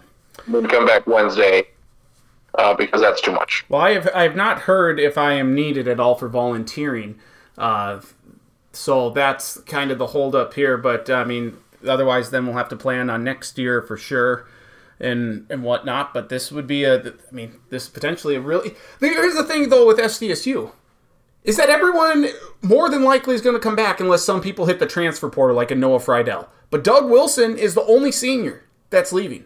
So as good as SDSU is this year, they could be just as good next year. Not saying like you don't want to wait because you never know what happens in this sport, especially with the transfer portal and everything. But SDSU has a very good chance to be the dominant team here for the next two years. Yeah, I, think they, I mean, these next couple of years, they got to win a tournament game. They got to take that next step. So, yeah, the cupboard is very full, and that extra COVID year, that, that's going to help some teams like us. We get an extra year from from Doug Wilson. Uh, that's that seems to have helped Well, a bit. Baylor Scheierman's uh, technically classified as a sophomore. I mean, Jesus Christ, seems like he's been there forever, and he's got uh, what two years left. So Yeah. Yep. And, and by the way, to the, some of these schools, like, or to these some of these conferences, like the Atlantic Sun and the Northeast Conference and the Patriot, like, how about you you pony up some money and just put your tournament in a damn one like one damn location in a city. Make it a fun event for everyone. Don't put it in some freaking high school gymnasium and at these campus sites. Come on. I have to imagine they do that because nobody would go to them unless they're at a home home site. But like put it somewhere close. Like if you're the Patriot League, can't you put it in Philadelphia or I don't know, like New someplace? Uh, I mean, the Mac, the Mac doesn't. Uh, they put it. There's they used to be in Albany, I think, and now it's in Atlantic City. Um, if you're, I don't think everybody would go to these games. I bet you get more people to go than than you would think. It it doesn't have No, to be a huge arena. The Atlantic Sun put it in, put it just put it in Jacksonville, Florida, for crying out loud. Then you at least get the Dolphin fans to come out. Come on, like, I mean, we, I mean, we've seen who travels to these Summit League tournaments, and I mean, North Dakota State, unless they're in the championship, they don't bring anybody. no, because they can't figure out where Sioux Falls is apart from if they have to go through it to Frisco. They go south and stop in about four hours. It's you know, it's the, the Division One athletics at that level. They just don't care. Like SDSU is such an oddball in that you know, I mean, that they that they can get seventy five hundred people for a women's basketball game, two o'clock on a Tuesday. Mm-hmm. You can count on my one finger the number of teams that can pull that off. UConn, maybe Tennessee, UConn, Tennessee, South Carolina. South Carolina's got a big couple following. other, maybe ten. Baylor, Yep. and in fact, I mean, there are Stanford. There are very few teams. There are very few men teams that could draw seventy five hundred people on a Tuesday afternoon, and SDSU and USD women can do that. Um, but yeah, I mean, it's and it's something that you know both South Dakota teams have been in this thing for a while, but it's still SDSU that overwhelmingly dominates the attendance. Mm-hmm. Tickets are available for everybody.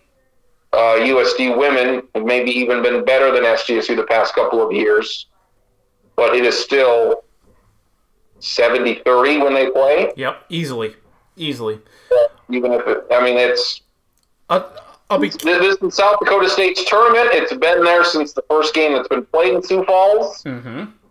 I just don't imagine there's another conference out there where one school dominates the attendance and the crowd like this, and that's what makes that's what makes this or what made it special because you could get ten thousand people on a Monday night for a semifinal. Uh, the only the only other place I could think would maybe be UConn women, and I think you know we'll hopefully be able to take a look at like conference uh, attendance, uh, conference tournament attendance after everything is said and done. But I think we've we've looked at that in the past, and the Summit League was number two, only behind the Big E, or like at that time I guess the AAC because UConn was in it in terms of most attended. Um, the men's tournament will be heavily attended as well, and I think right up there, at least in the top ten, if not higher. Right? I mean, Yeah, it, it should be uh, among the among the the mid majors. Like it, it's one of the best. You know, Missouri Valley's really good, mm-hmm. but you know, OVC's not not bringing in anybody. And then just when you consider what level they're at and what level this conference is at, it's even more unbelievable. Mm-hmm. Oh, without a doubt. And they even come, not in tremendous numbers, but they do come for uh, some of these games that even don't pit a South Dakota school. So I mean, yeah, like uh, I mean, we have yet to be a game where SDSU fans are at the most attended fans in that crowd. right, no matter the, I mean, they're even the, uh, even the championship games where North Dakota State men have been in, they probably had more people there. mm-hmm. But other than that, I mean, yeah, teams just uh, don't go to these things. Remember when Like- IUPUI in Western Illinois played on the women's side for the Yeah, it's bad. Yeah. uh, I mean, that was remarkable how few people were there, except for SDSU fans. So, and they and they still showed up, even though their their team wasn't in it. So right. it's yeah, it's it's very unique. And I think last year it's gonna maybe reinvigorate the crowds or the people if they needed that without going to it last year and with both teams really and with the men's team. Uh, I mean they, they should get as good of crowds as they've ever had. I would say so, and I think that will help the men. And hopefully, they don't press. Hopefully, they just continue to knock down threes like crazy, play good defense, and hopefully, uh, we're looking at a Summit League championship. And we'll see if we do a, a podcast next week. Again, normally we don't do it on Summit League week, but uh, we'll we'll see if that happens this week. Otherwise, then the next show for us is our the best show of the year. Our favorite show is the uh, the bracket breakdown, and uh, we'll have a we'll have a bracket two weeks from today, Chris. That's awesome. It'll be exciting uh, breaking down the bracket. Um, yeah, last year was good to have the tournament back. It was yeah, we had uh, Gonzaga UCLA was a great game. They had some great upsets in that first uh, week. Well, yeah, Oral Roberts yeah. made it to the Sweet 16 as a 15 seed. Last year was a good turn. Last year's a some years I don't like. I don't remember. I don't even remember who won. Baylor. I remember Baylor beat uh, Gonzaga. Gonzaga, and then the game that was not very good. Nope. Um, but most years, like who won? Was Villanova won? Who winner? Boy, yeah, that one team won. Mm-hmm. But it's all about that first weekend, and last year was a very good tournament. It sure was. And we look forward to another great Summit League tournament, and we look forward to just conference tournament week and. Uh, and of course, the NCAA tournament. Uh, anything else we need to get to before we say so long? Uh, very busy with the basketball. Mm-hmm. I saw two future Jackrabbit women players. Nice. Was that in the uh, game you called last week? Was it? But Park. Yes. Yep, yep. Uh, one of them, I've seen her before. Her name's Molly Abdouche from O'Gorman. Uh, she was a freshman last year, came off the bench. And like, wow, she's really good. She's a freshman, she's really good. And just so happened she committed to SDSU back in October. Nice. So, yeah, she's only a sophomore. She's kind of long, skinny. Uh, she's really good. She's only a sophomore for O'Gorman. So, uh, and she, uh, Mitchell played him Friday, and she went down with her knee. Uh-oh. She ended up being fine. Oh, phew. So there was like a fast break, and she got it under the basket on the left side, kind of jumped and lost the ball and went down and just didn't get up real quick. And it's one of those things where you think, oh, that's an ACL. She's going to be out for nine months. But it wasn't. I was very surprised she was back in the second half. and nothing looked wrong. So I was very fortunate. And if she would, I mean, she's only a sophomore, so she would have plenty of time to, Mhm. to get back healthy. But that was a scary situation. So uh, yeah, Molly Abdouche for O'Gorman. She's a sophomore.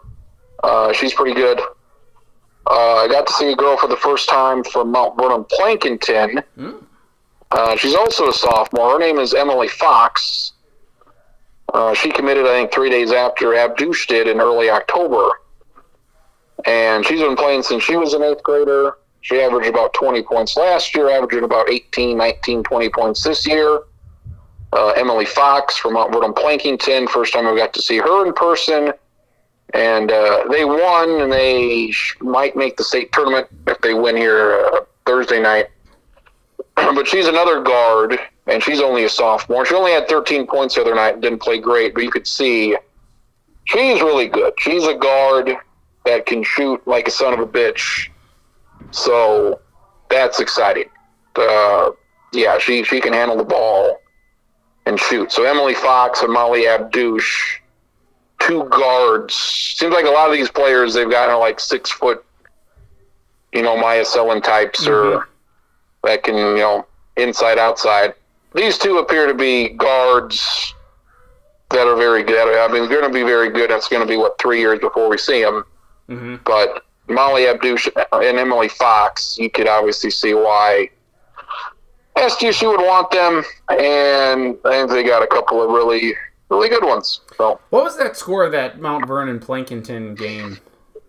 yeah, it wasn't very high. It was what 44-25, Yikes. and it wasn't.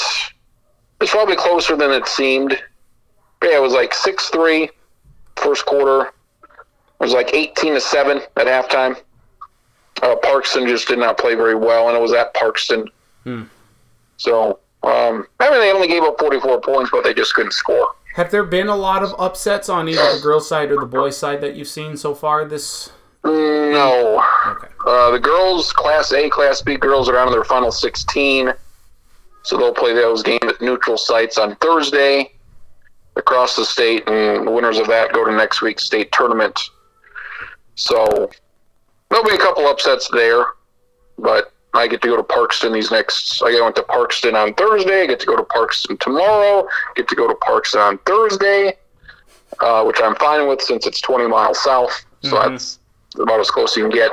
Yep. So got a boys game tomorrow, and I've got Corsica Stickney and Bridgewater Emery on Thursday. So I get to see Avery Broughton. Yes. Rodney, I've seen her a couple times, but she's a is she now a junior? I think maybe a senior. Yeah, she's a junior. Oh yeah, yeah, she's been playing for the last five years, so get to see her again at least one more time. So yeah, Very it's yeah, good uh, good basketball. SDSU guys should make it. SDSU girls are they're a 10 seed. They lost their best player, so you're Stabner, but now she's back. She had a back injury. She was going to be out three months. She was out three weeks. Wow. So she's back, and they said, "Yeah, you're fine to play if you want to play." So they're going to play, and they've got a as a 10 seed. I think they got a real shot to to make the state tournament. I don't think a 10 seed or worse has ever made it in the in the women's the last I don't know what four or five years they've been doing this new format. Who? What? So- what school was this? Mitchell. Mitchell. Okay. Well, there you go. So yeah, their their girls started one and six. They won eight in a row. Now they've lost five in a row. Well, they're, they're a young team, right? I mean, that's what you Yep. kind of Yep. said. So that they're, you go through some growing pains, but you can see the potential. Like it looks like there's a bright future there. It'd be really big if they could make the state tournament because they're nine and eleven. There was no no way. I thought anybody thought they were going to come close to a state tournament appearance. Not not a champ. I mean, they, they were pretty good last year. They made it last year at sixteen and eight or whatever the hell they were at the end of the season. But this this would be one of the more amazing just to make the state tournament because they lost outside of their one returning freshman, they lost, I think, their top probably six or seven off the team last year. So, Mm-hmm. it, yeah, if, if they could win it, like I usually don't give a shit who wins or loses. Like I, I would like Mitchell to win it, but I would really like the girls to win it because that would be an amazing turnaround story for them, and that'd be great for them. I mean, they, they probably won't win a game in the state tournament, but that would be an amazing, an unbelievable, uh, yeah, story, and just uh, a very unlikely team to get to the state tournament. Absolutely. Well, hopefully they do that. Are you doing a podcast this week? I know you wanted to get Terry Vanderbeck on. Uh, Yeah, I, I think so. I, I tweeted him, and he said maybe. He said, "What are we going to talk about?" And I said, "Pentagon stuff," since they've been busy with basketball, and mhm. uh, I just want to mainly I just want to get him on for old SDSU and Summit League stuff, Yep. just to talk about that. So hopefully he says yes. I would imagine he would, if not this week, next week. So hopefully I can. I can get that done. So he Mhm. would be my, my one guest this week. All right. I hope. Good luck with that. Hopefully you can. Hopefully you have some time and can do that. And uh, safe travels to all the games, and uh, don't lose your voice or anything like that. Yes. Hopefully there's some good basketball, and hopefully uh, Summit League tournament uh, comes up uh, looking good for the Jackrabbits. It'd be nice to be there Tuesday. We'll see what happens. I doubt it. I give it about a ten percent chance, but there's a chance. Well, you can always say so. There's always a chance. So you're saying there's, There's always a chance. There's a chance. it's less than isolated. Yes, it is. It's right. it's possible, but unlikely. All right, very good. Well, uh, you have a great rest of your week and uh, enjoy the Summit League basketball, however much you can watch, and uh, go big, go blue, go Jacks. All right. I'll uh, talk to you in a week or two. All right, sounds good. Thank you, my friend. Right. Bye. Travis Crins joining me here, Sports Block Podcast. Always appreciate his time as always. Lots of stuff there, lots of college basketball, and of course, you know, we, we led off with talking about the the situation in uh, between Russia and Ukraine, and hopefully, because sports doesn't always mean as much when there's stuff like that going on in the world. So, uh, continued thoughts and prayers for Ukraine, and hopefully they can fend off the Russian invasion. We, we, we are just beginning here on our marathon podcast. We hope to get Jeff Lloyd, the second from the Lockdown Browns podcast, to talk about the scouting combine. We should have Matt Zimmer from the Argus Leader. Busy week for him covering uh, the Northern Sun uh, tournament there at the Pentagon. And with the Summit League tournament coming up, there's lots to get to, so we always appreciate his time. He's going to stop by for a few minutes to for more of an in-depth preview on the Summit League tournament. So that's all coming up here still on the Sports Block podcast, available on podcast.com and on now on iTunes. You can follow me on Twitter at Andy Stacken, Facebook Nathan Stacken, Travis Crins on Twitter at Travis Crins. A link to the podcast posted middle to later part of each week. Plenty more to get to here. Combine, hopefully, more Summit League talk. We'll see what else we have in store here. That's all coming up next here on the Sports Block Podcast, available on podcast.com and on iTunes. We continue here on the Sports Block Podcast, and the Summit League tournament begins this week. And one of the busiest men in the business, uh, kind enough to spend a few minutes, Matt Zimmer from the Argus Leader. Matt, it's I know it's been a busy week, so I very much appreciate the the time here today. Uh, I know you just covered the NSIC tournament there at the Pentagon, and with the Summit League tournament uh, coming up this Saturday, it's a great time of the year for sports, and uh, even though it's really busy for you, I'm sure. Well, you kind of timed it perfect when the the NSIC tournament ends. Then you've got there's like a little I was calling it earlier the calm before the storm. There's a couple days here before the Summit League starts where I get a chance to kind of come up for air, catch my breath, and then get right back to it. So taking it easy today and tomorrow, and then right back at it. Very good. Any any takeaways from the NSIC tournament? I mean, I know Moorhead, uh, uh, MSU or MSU Moorhead won the the men's side of stuff. Anything that uh, any big takeaways from the uh, the NSIC tournament? Well, I think Augustana's probably still going to end up hosting the regional, uh, but if they play anywhere as bad as they did in the NSIC tournament, that's going to be a short tournament. So that was kind of disappointing. You kind of think maybe the, you know the home team will play better in their home gym, but who knows? Maybe that'll give them a, a little wake up call, and they will play better, assuming that regional tournament does end up being here in Sioux Falls. Very good. Uh, so w- with the Summit League tournament starting up here, uh, we'll start with the the men first because I think there's a lot of kind of intrigue with this course. SDSU completed history this year by going undefeated in conference play, 18 and 0. No team had ever done that in the Summit League tournament before. So let me just ask you this. Does this bring about a little more pressure for this team? I mean, I know there's already a lot of pressure and expectations for them, especially given how the last few Summit League tournaments have gone. But now that they're undefeated, looking to maybe capture this undefeated streak here this season through Summit League play, how much more pressure is added with this undefeated conference record, if any?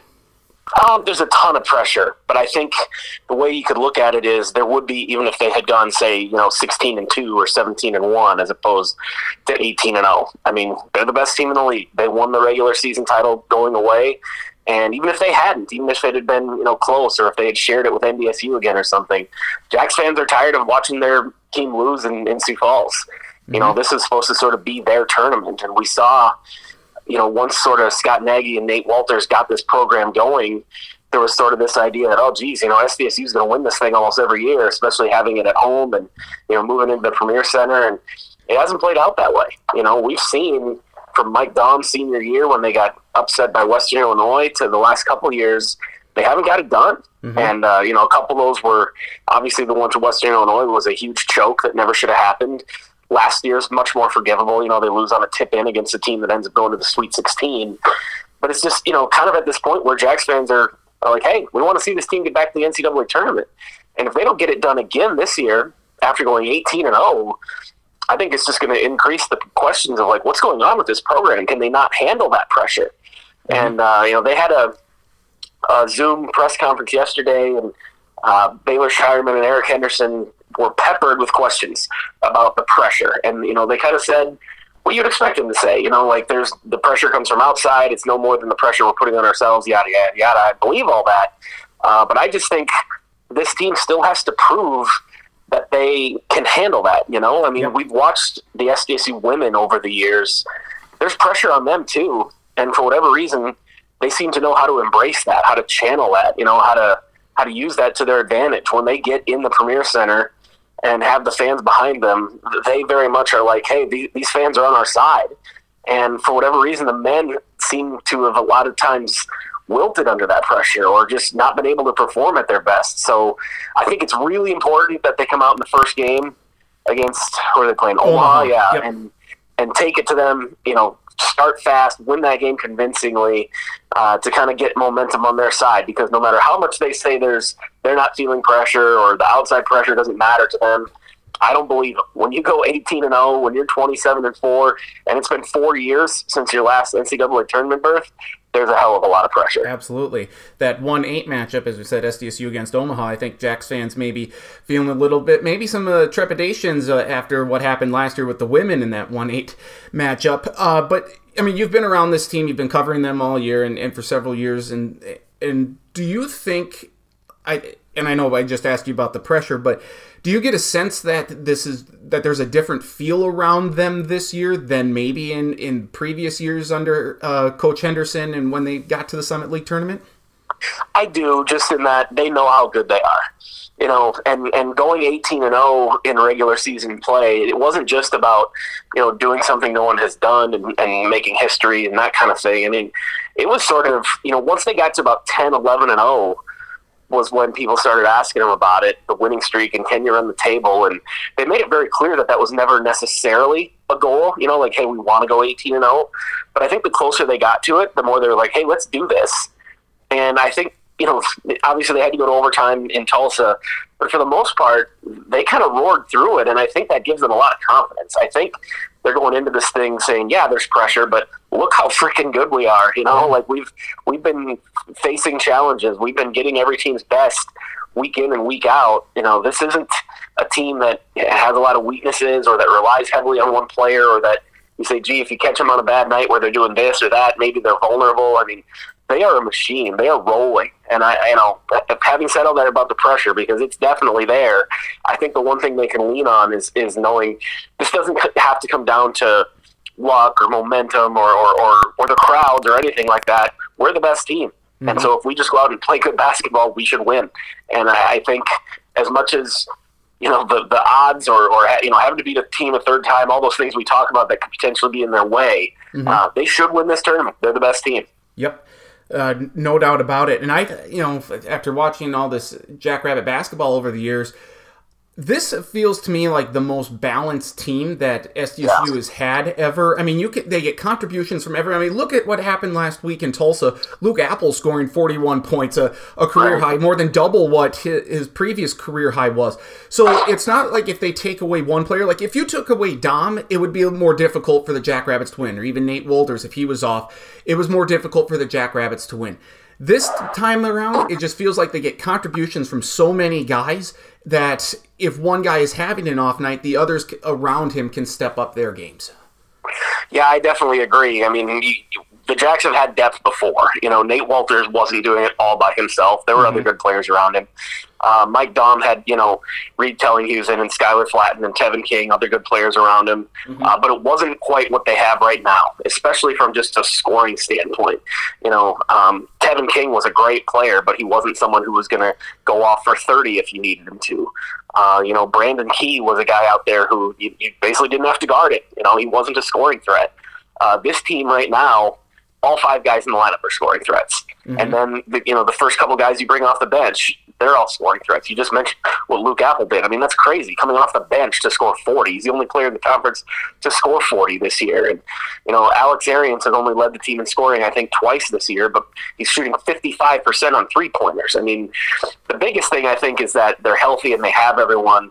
Um, you know, not having Doug Wilson two years ago, I mean, you say, okay, he's just one player, but he's kind of their one guy that they, they play through. You know, mm-hmm. having a health, having a healthy Doug in this tournament, knock on wood, that he stays healthy. Yep. You know, it, it just makes it that much harder to get to all those shooters when you got such a dynamic player down there. So the thing that makes them, you know, slump proof or whatever you want to say it is just one guy can have a bad night. You know, let's say on on Saturday Baylor Scheierman's two for twelve. Well, mm-hmm. you know, is Alex Arians going to go two for twelve too?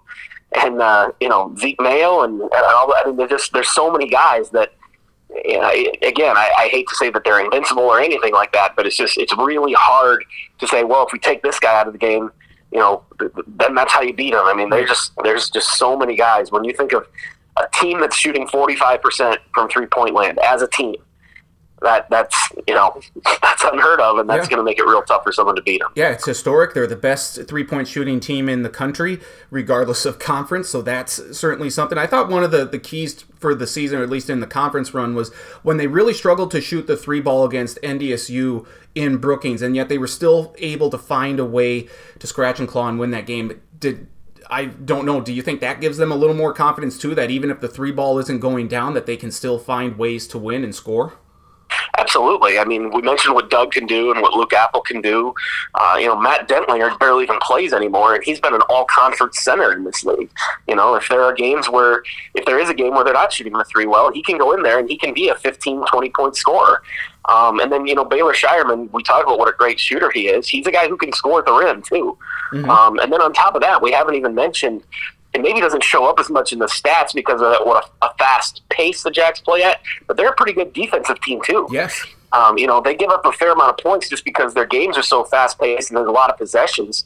But if you look at their per possession stats on defense, they're as good as anyone in the Summit League. Mm-hmm. Um, so, you know, you, you, throw that in there too. There have been games where they've definitely been like, all right, you know, the shots aren't going as well tonight. Let's buckle down on defense. And so, again, no one is suggesting they're invincible, especially because there are other good teams in the Summit League this year, clearly. Uh, but I think this team is is much more equipped to handle anything that's thrown at them. You know, as great as Mike Daum or Nate Wolters or some of those players were, those all those teams, you know, had some kryptonite. I, I don't know exactly what that would be on this team.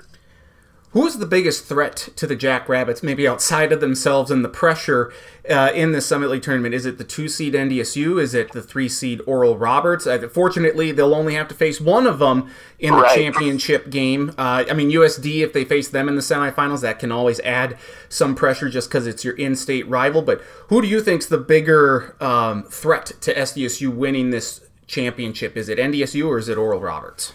I think it's NDSU. I mean, that uh, rivalry has become so good over the years. It obviously gets overshadowed by the football rivalry and even in basketball, the USD rivalry. But Dave Richman is such a good coach. Mm-hmm. And no matter what kind of personnel he has every year, he finds a way every year to get that team, you know, in the top two or three seeds in the Summit League. And they always perform well in the Summit League tournament. They've won it just as many times as the Jacks have. Um, and they have a good team. You know, Rocky Kreuser is a really good player. Sam Griesel is a really good player, and they have some really good complementary players too. Mm-hmm. So I think they're the biggest threat. Uh, both games were close this year. For the Jacks to have to beat them a third time, that's really hard to do. It's hard to beat anybody three times mm-hmm. in one season, let alone a team that's really good that that plays you tough. Um, I think Oral Roberts would be the next biggest challenge. Obviously, they almost beat them in Tulsa, but I think they're, uh, you know, I, I, just don't not to not to minimize the threat Oral Roberts is. I just think NDSU with Dave Richman coaching them and then sort of their style of play, their familiarity with this environment, I think they're the biggest threat. Well, it, it for SDSU, they'll beat any team that they play in the Summit League tournament for a third time, which again yeah. can be difficult, but that's what you get when you're undefeated in conference play. Do you foresee any upsets here? We have the one eight matchup SDSU against Omaha, UMKC USD four five. That's I guess a technically if USD wins, that's an upset. NDSU against Denver, the two seven, and then Oral Roberts against Western Illinois in the three six. I kind of feel like if there is an upset potential, it is Western Illinois. They've played, they split with the Bison. I believe they split with Oral Roberts. They've played them both difficult. Here, seems like they've maybe fallen back a little bit, but do you see any real potential for upsets here in the, on the men's side? I agree with you. That's the one that I. I'm certainly not picking Western Illinois, and I know you're not either. That's that's but I looked at it the same way. I was like, well, if there's going to be a first round upset, that's probably it. Because Westerns, you know, they've gotten a lot better since Rob Jeter took over as coach, and I think they did a thing that you see a lot of teams do when they bring in a new coach, the first year is successful, they're better than everyone expects. And Everyone's like, oh, hey, we got something brewing here. We're really going to build on it the next year. And then actually, what happens is maybe you, you take a step back or you spin your wheels a little bit because maybe you weren't quite ready to you know make that jump you thought you were. I kind of feel like that's where Western is, but I don't mean that in a bad way. I think mm-hmm. Rob Jeter's done a really good job there, and I think they're going to continue to trend upwards. Uh, they went seven and eleven in the conference this year. I'm sure they're disappointed with that but we've seen with the last couple years since Jeter got in there, they're a much better team and they're a dangerous team. Uh, Trenton Massner's a great player that transferred in from I think Northeastern or something like that. Um, they're good. They got some dudes, and uh, that's definitely a game. And Oral Roberts too. Not not to criticize them. They're a good team, obviously, but they don't have the depth and strength that they had last year. Um, they're mm-hmm. probably a little bit more vulnerable. You know, I don't know how well they play defense, and if they if they're not having a great shooting night, you could take him down. And knowing how popular Paul Mills is around the Summit League, I don't yeah. think anyone would be too uh, disappointed if the Leathernecks knocked them out in the first round. Yeah, especially not NDSU, though. Maybe they want another crack at him just for what took place. Oh, I'm sure they do. I, everyone is. I, I'm certainly rooting for two things to happen in the first round for NDSU and Oral Roberts to both win so that they can have what would be an epic rematch in that uh, Monday semifinal. And then if USD beats UMKC, that's the other semifinal. I mean, mm-hmm. what an awesome Monday semifinal you'd have there on the men's side if you had the Jacks Yotes, a rivalry game, and then NDSU Oral Roberts just two weeks after they had that big brouhaha in their last game. So yep. that would be fun. Absolutely. Uh, do you have a prediction here? I, I, think I'm going with the Jacks against the Bison here in the championship game. I'll take SDSU. I'm uh, I'm nervous. I'm hesitant to take them just given their uh, the the previous history that we've seen over the last couple of years, but. They're, they're just the best, and I think that they'll be able to emerge with the championship here. Yeah, I mean, I just think they're the safe pick, but I, I'm, I'm with you. They, are the best team, so you have to pick them. But having to beat all these teams a third time, knowing how they've struggled in that environment before, I'm definitely not um, betting my mortgage on them. That's for sure. No doubt about it.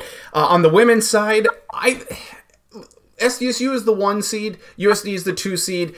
We really don't need to get into anything else because it's those two and and then the rest. I mean, could UMKC beat USD? Potentially. They only lost to them by 10 in Kansas City there back in December. But it, it really comes down to USD and SDSU. And I know it like it doesn't really matter one versus two, but just the, the way the tiebreaker went with the RPI and stuff, I was a little taken back by that. I thought maybe they'd go common record or like, you know, uh, record versus you know, common opponents, top 25, you know, quad one, whatever and they didn't do that. Maybe that's just specifically on the women's side and not the men.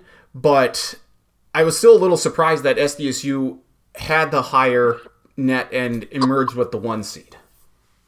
Well, um, yeah, I'm not sure. It, it, did seem like I'm not. I guess I'm not surprised SDSU was a little higher on the net because they had a little bit tougher strength of schedule in the non-conference. They had a win over a ranked team. UCLA was ranked when they beat Mm-hmm. them, so that's probably what edged them out. But yeah, I don't. It obviously doesn't mean anything as far as the Summit League tournament is concerned. It's just what color jersey you're going to wear on Tuesday. Right. Or what, Uh, what band gets to play the national anthem? right, right, right. Um, it might, you know, it might end up having an, an impact on potential at-large consideration. I do think both teams are going to be in the discussion. Whoever doesn't win, um, it's going to be a lot tougher. I mean, there have been last couple of years we kind of knew, okay, both of these teams have done enough that they're in no matter what. That's definitely not the case this year, but I think they both have a chance, and I think SDSU has a slightly better chance because uh, they played half the year without their best player. You know, Mhm. that's something that supposedly the committee would take into consideration that their record would maybe be better in non-conference if they had Myah Selland. Then, like we mentioned, they do have a win over a ranked team or a team that was ranked. USD uh, played a, a, a decent non-conference schedule again. They got absolutely obliterated by South Carolina. I know they're the number one team in the country, but still. And then they don't have that sort of signature win this year that they've typically had. They didn't really beat anyone great in non-conference, so it'll be tough for them. Having said that, I mean, obviously, it's you know last year SDSU gets beat in the first round by Omaha. That didn't surprise me that much because Myah Selland was so important to what they did, and she was Mhm. gone. Tori Nelson was banged up and and they knew they were going to be in the tournament anyway. You know, so I think that maybe caused them to have a little bit of a lack of urgency too. This year, they're not going to have Paige Meyer. She's probably their second best player right now, and for Jacks fans, that's got to be like Jesus. You know, when are we going to get through a Summit League or get through a season without having a major injury to a key player? Uh, but I don't think that's going to be enough for one of the non for anyone other than USD to beat them. I think even without Paige, they will cruise into Tuesday, but. Now, not having Paige, especially she had a big impact in that game against the Coyotes when they beat them at Frost. Mm-hmm. Uh, I think I think USD is definitely a clear cut favorite now. They probably would have been my pick anyway. Now you take Paige Meyer out of the equation. I think USD is going to win this thing. Is Paige out for the entire season or just for the Summit League tournament? I'm pretty sure she's out for the entire season. That's- AJ's pretty coy about those sort of things, but for him to come out and say, "Yeah, she's not going to play in the Summit League tournament," rather than what he could have said, you know, "Oh, we'll see day to day" or something. I, I I interpret that as meaning she's done. I've heard she tore her ACL. I don't know if that's Oh. true. It could be just a sprain or something, but I'd be very very surprised if she played again this year. Oh, that, that is a, such a tough blow because yeah, she was a a very good, an immediate impact. I mean, AJ gets a lot of of impact from his freshmen and stuff on a yearly basis, but she was certainly playing at such a high level, and I I just think S- and that I think throws a wrench into things here a little bit from SDSU side as you kind of mentioned, but they're playing better basketball, I would say right now, given their win streak. Oh, you know, because they they've won more games than USD has in a row because USD lost at Frost, and Myah uh-huh. Selland has been playing so well, and she is such an important part to that team. It's it, it's going to be really tough without Paige, but I, Myah Selland is certainly the straw that stirs the drink for the Jackrabbits. Yeah, not having her obviously last year essentially ruined their season. Yes. And I don't think losing Paige necessarily has the same impact, but it's a big impact. Especially you mentioned not only is she playing at a high level, but was clearly as you would expect from a true freshman, getting better at the end of the year. I mean, you can tell she's really starting to figure things out and kind of come into her own. She's playing as well as she has. It's the timing couldn't be worse. And I also think, sort of to your point about SDSU being the team that's that's been the hottest down the stretch. Certainly not that USD has been playing poorly. I mean, obviously the one game they lost was at Frost Arena. Mhm. But if you get into that Premier Center environment where it's Championship Tuesday and the place is packed, and at best for USD, it's going to be what thirty percent USD fans Yep. if they're lucky. I think I mean, a great it's, it's, split. it's going to be a blue tinged crowd. Like I said, SDSU knows how to use that to their advantage. And I don't care how good USD is or how much swagger they have and all that kind of stuff from how good they've been. That's going to get to them a little bit. They're going to, it's going to creep into their heads like, oh, geez, is it happening again? You know, the Jackrabbits in Sioux Falls. This is sort of our, you know, our bugaboo or whatever. I still think USD is going to win because I think they're the slightly better team anyway. And then you take Paige Meyer away, they're, they're, that definitely skews it in their favor. Uh, but I would never, ever be surprised uh, or even really want to bet against SDSU's women playing in the Summit League tournament in the Premier Center. That is that is their uh, that is their happy place, sure and that's going to be tough for USD to win, no matter how good they are. Yep. So you have USD over SDSU on the women's side. I will take. I'll just flip it. SDSU over USD, even though you know, the injury to Paige Meyer certainly is, uh, gives me, pause, but I'll still go with that uh, with them to win. And then final question for you here is: you know, we didn't have fans last year. That was played at the Pentagon. uh, because of COVID. This year, the fans come back. Is there? Do you get a sense around the city that there's a renewed energy and excitement for the Summit League tournament? And how does that then translate over to the atmosphere for these games? It's kind of hard to tell. Um, I, you know, I definitely get the sense people are excited. People are talking about it. Um, there's a lot of engagement on social media and with the, the metrics that we track to sort of see what people are talking about or interested in or reading about.